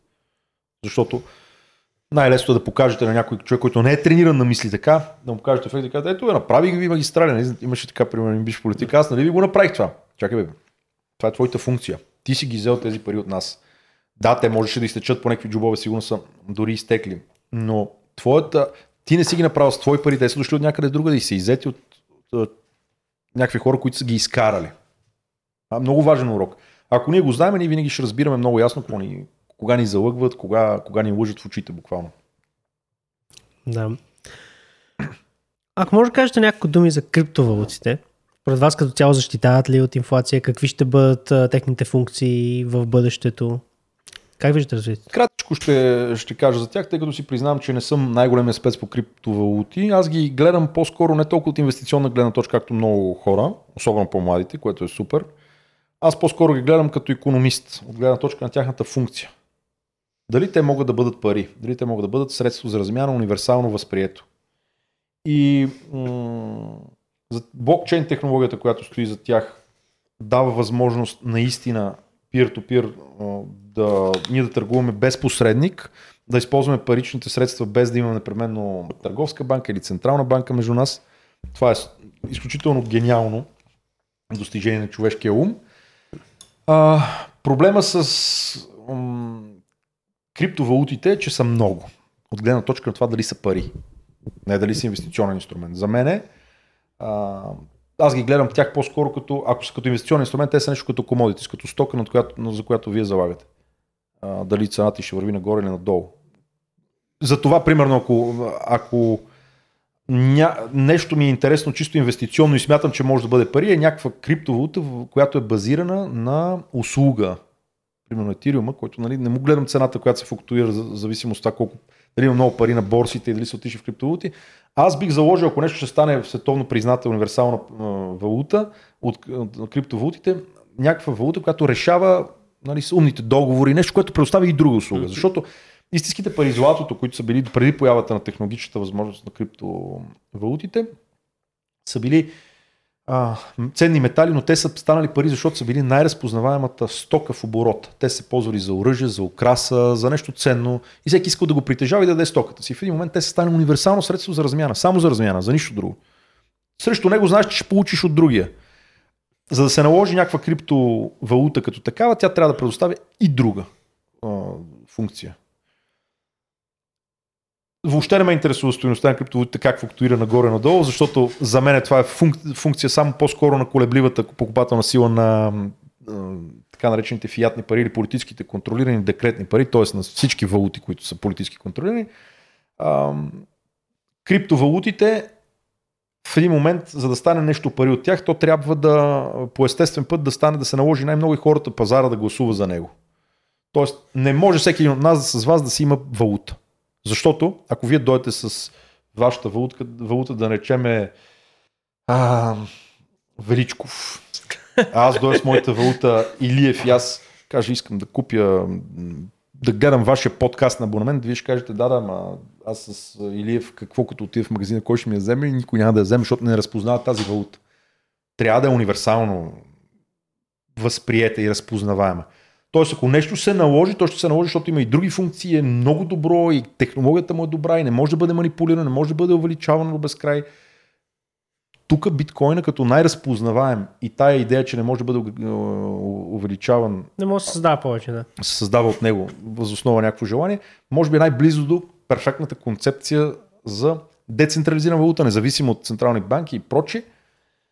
Проблема, който имат чисто технически с биткоин е, че а, протокола може да бъде променен все пак е от хора и при съгласие 51 плюс той може да бъде променен и да се създават повече биткоини.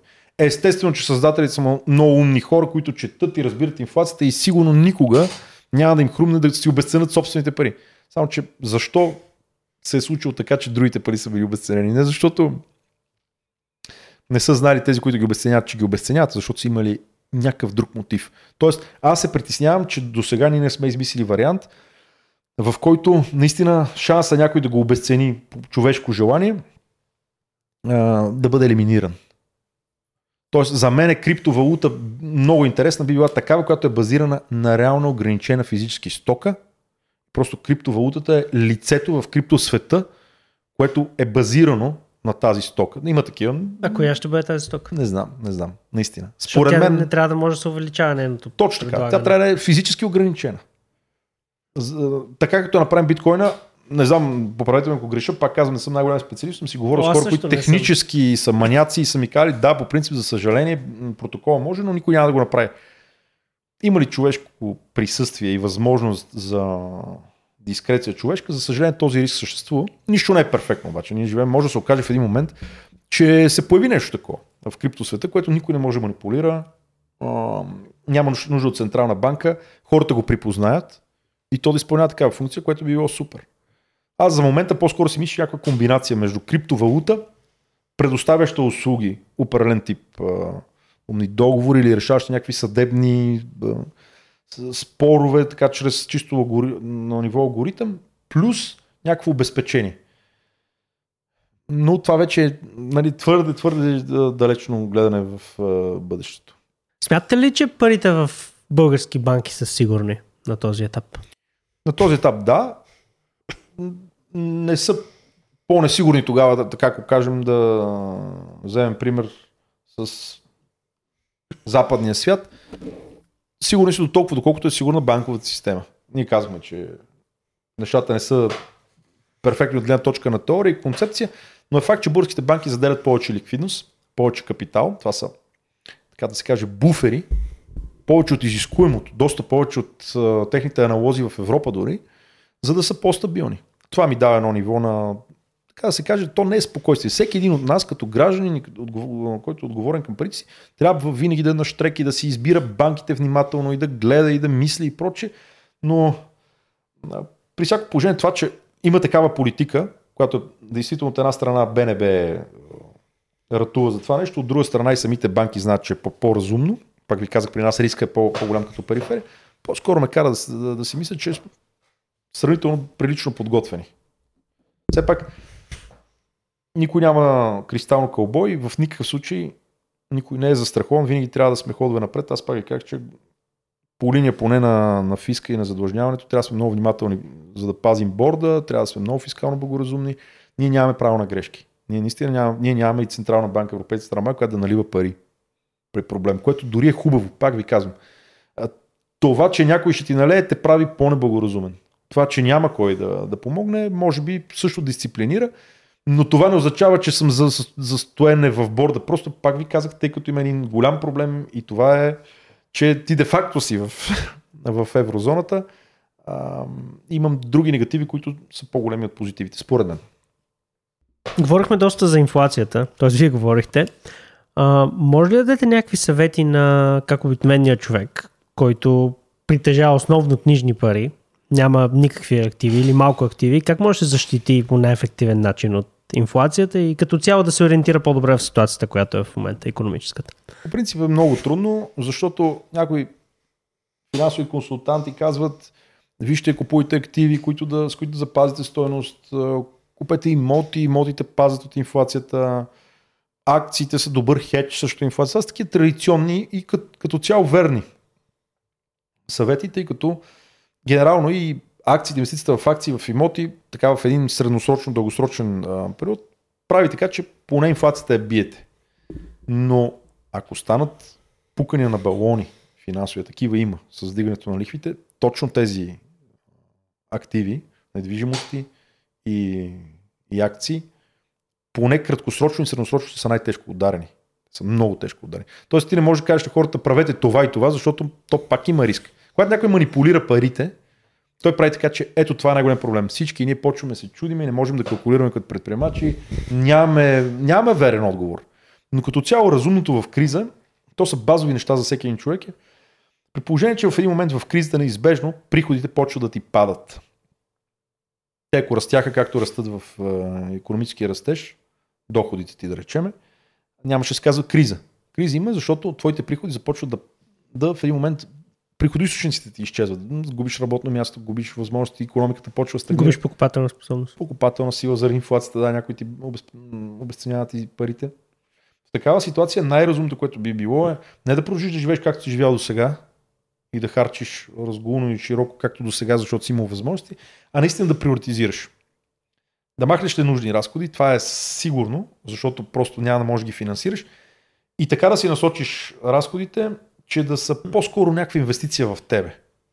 В образование, в грамотност, в подготовка за, ам, за трудни времена, да има някакъв буфер, с който може да издържиш известно време. Трябва да и кажа, че в кризата може да се печели страшно много за тези, които имат кеш. Защото да, инфлацията е много голям проблем в магазина, като влизаш, обаче при голямата инфлация се оказва, че и сривовете на пазарите с а, този, който има кеш, той може да купи много хубави компании с много стоеност вътре, много ефтино. Това също е вариант. В кризите може да се печели, човек като е подготвен и се самообразова, инвестира в себе си, поставя различни инструменти, примерно курсове, гледа подкаст, информира се, че те по-готов е, може да се възползва от кризата и да види ниши, които се появяват. А кризата значи, освен проблем и сривове, означава наличие на вероятни възможности, тъй като самите проблеми, тебе като предприемач сте сигнал, че ето тук има бизнес ако до сега пазар е бил наситен, в един момент почват проблемите, почват да гърмат, хората са оплашени. Ако си умен и предприемчив, наистина можеш да дъпнеш страшно много, което в добри времена да не можеш. Защото наистина, когато всичко а, лети, трябва да си кажем, че силните са по- още по-силни. Силните а, наистина в тази ситуация им, също им връзва. Трудно, аз не, не бих се нагърбил да давам някакви такива, кой знае какви съвети, но генерално, като цяло, това си е а, аксиома Златото, ценните метали са, без да е инвестиционна препоръка, са дългосрочно срещу инфлацията пазат, тъй като има една такава, тя още е, евреите така са го формулирали. Една трета кеш, една трета имоти, една трета злато. Тук вече е много по-специфично, но аз бих казал, трябва да има човек някакви инвестиции в финансови инструменти. Имотите наистина са за практичния човек най-добрият, най-добрият защитник срещу инфлацията. Дори да паднат 20-30% в най-голямото си дъно, както стана 2007-2009, то дългосрочно, след 10 години, те ще са наваксани. Това е сигурно.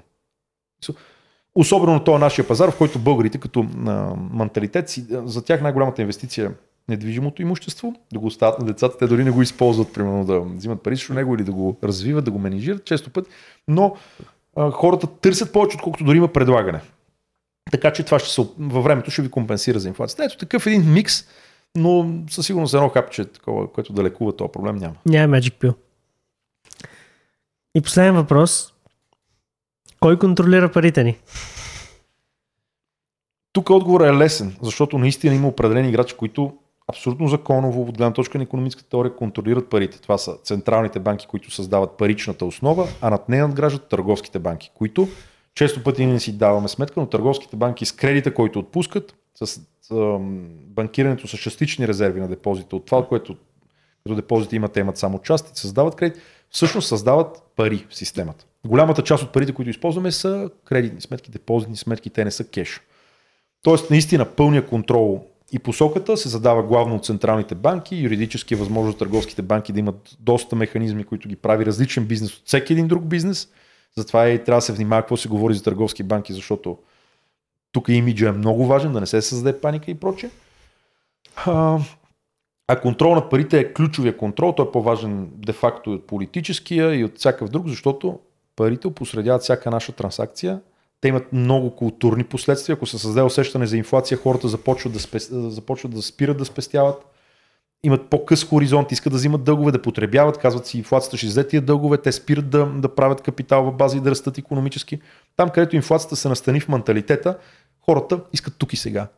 Стават потребители, не инвеститори. Тоест, парите са изключително важни. Битката за контрол над парите е много жестока. Май Рамшил Ротшилд казва, аз в книгата го дам като цитат неколкократно, защото много ми е харесало. Не, не ме интересува кой прави законите, дайте ми контрол върху парите. Имаш контрол върху парите, можеш по-лесно и да се финансираш, да финансираш военните си разходи, да правиш войни, да си по-недемократичен, да не питаш хората имат ли нужда от тази война, защото ако има война и се готви за война и дигнеш данъците, ще излезе населението и ще те набие състояги. Но ако напечаташ пари и направиш една много мощна армия и тръгнеш на някъде, хората едва в последствие разбират, заради инфлацията, че нещо се е случило. Тихия данък го наричат. Да, тихия данък, скрития данък, а днес той вече дори не е скрит, той е много явен и най-важното, което вие казахте, това е данък. Висок, регресивен данък. По-бедните хора плащат повече. За тях този, тази инфлация от 10-15% е по-голям дял от техния по-малък доход, отколкото от един заможен човек, особено като се види какво може да потребява един човек чисто физически. Така че по-бедните хора страдат най-много от инфлацията и са най- така да и те най-често притежават повече книжни активи, отколкото, нали, както вие казахте, портфолио от имоти, от акции и така. Финално това е голямата драма. Инфлацията прави така, че а, ти ако нямаш достатъчно грамотност за участие на финансовите пазари, ти практически си обран брутално. Ти не можеш като нашите прабаби и прадядовци с златен долар, златен лев, с, с някакво покритие, да си спестяваш от дохода, да си ги, сложиш, да си ги сложиш под матрака, цените в един момент да спаднат заради някаква градивна дефлация, заради производителност и да си купуваш стоки. Не, инфлацията ги яде тия пари. Ти трябва да участваш на финансовите пазари. Това води до финансиализация. Ето защо финансовата система не е просто проводник между спестители и инвеститори, в реален бизнес, а тя си има свой живот. Там, като си ти просто забогатяваш, защото активите се покачват като цена. Вече самата индустрия минава на заден план, а тя е важната. Индустрията прави живота ни по-добър. Но ние имаме един финансов сектор, който е сам за себе си, който е непропорционално раздут, който не свързва играчите, а си живее собствен живот, в него се наливат трилиони, така наречен 1% от вас в началото на разговора, става много по-богат от всички останали стават едни социални неравенства, които не са естествени, убива се предприемачеството и води до културни и всякакви други социални стресения много тежки. Благодаря ви за това интервю, господин Илиев. И аз за поканата. Тези от вас, които им е харесало, ударете един палец нагоре и оставете коментар. Аз лично чета и отговарям на всички коментари. До скоро!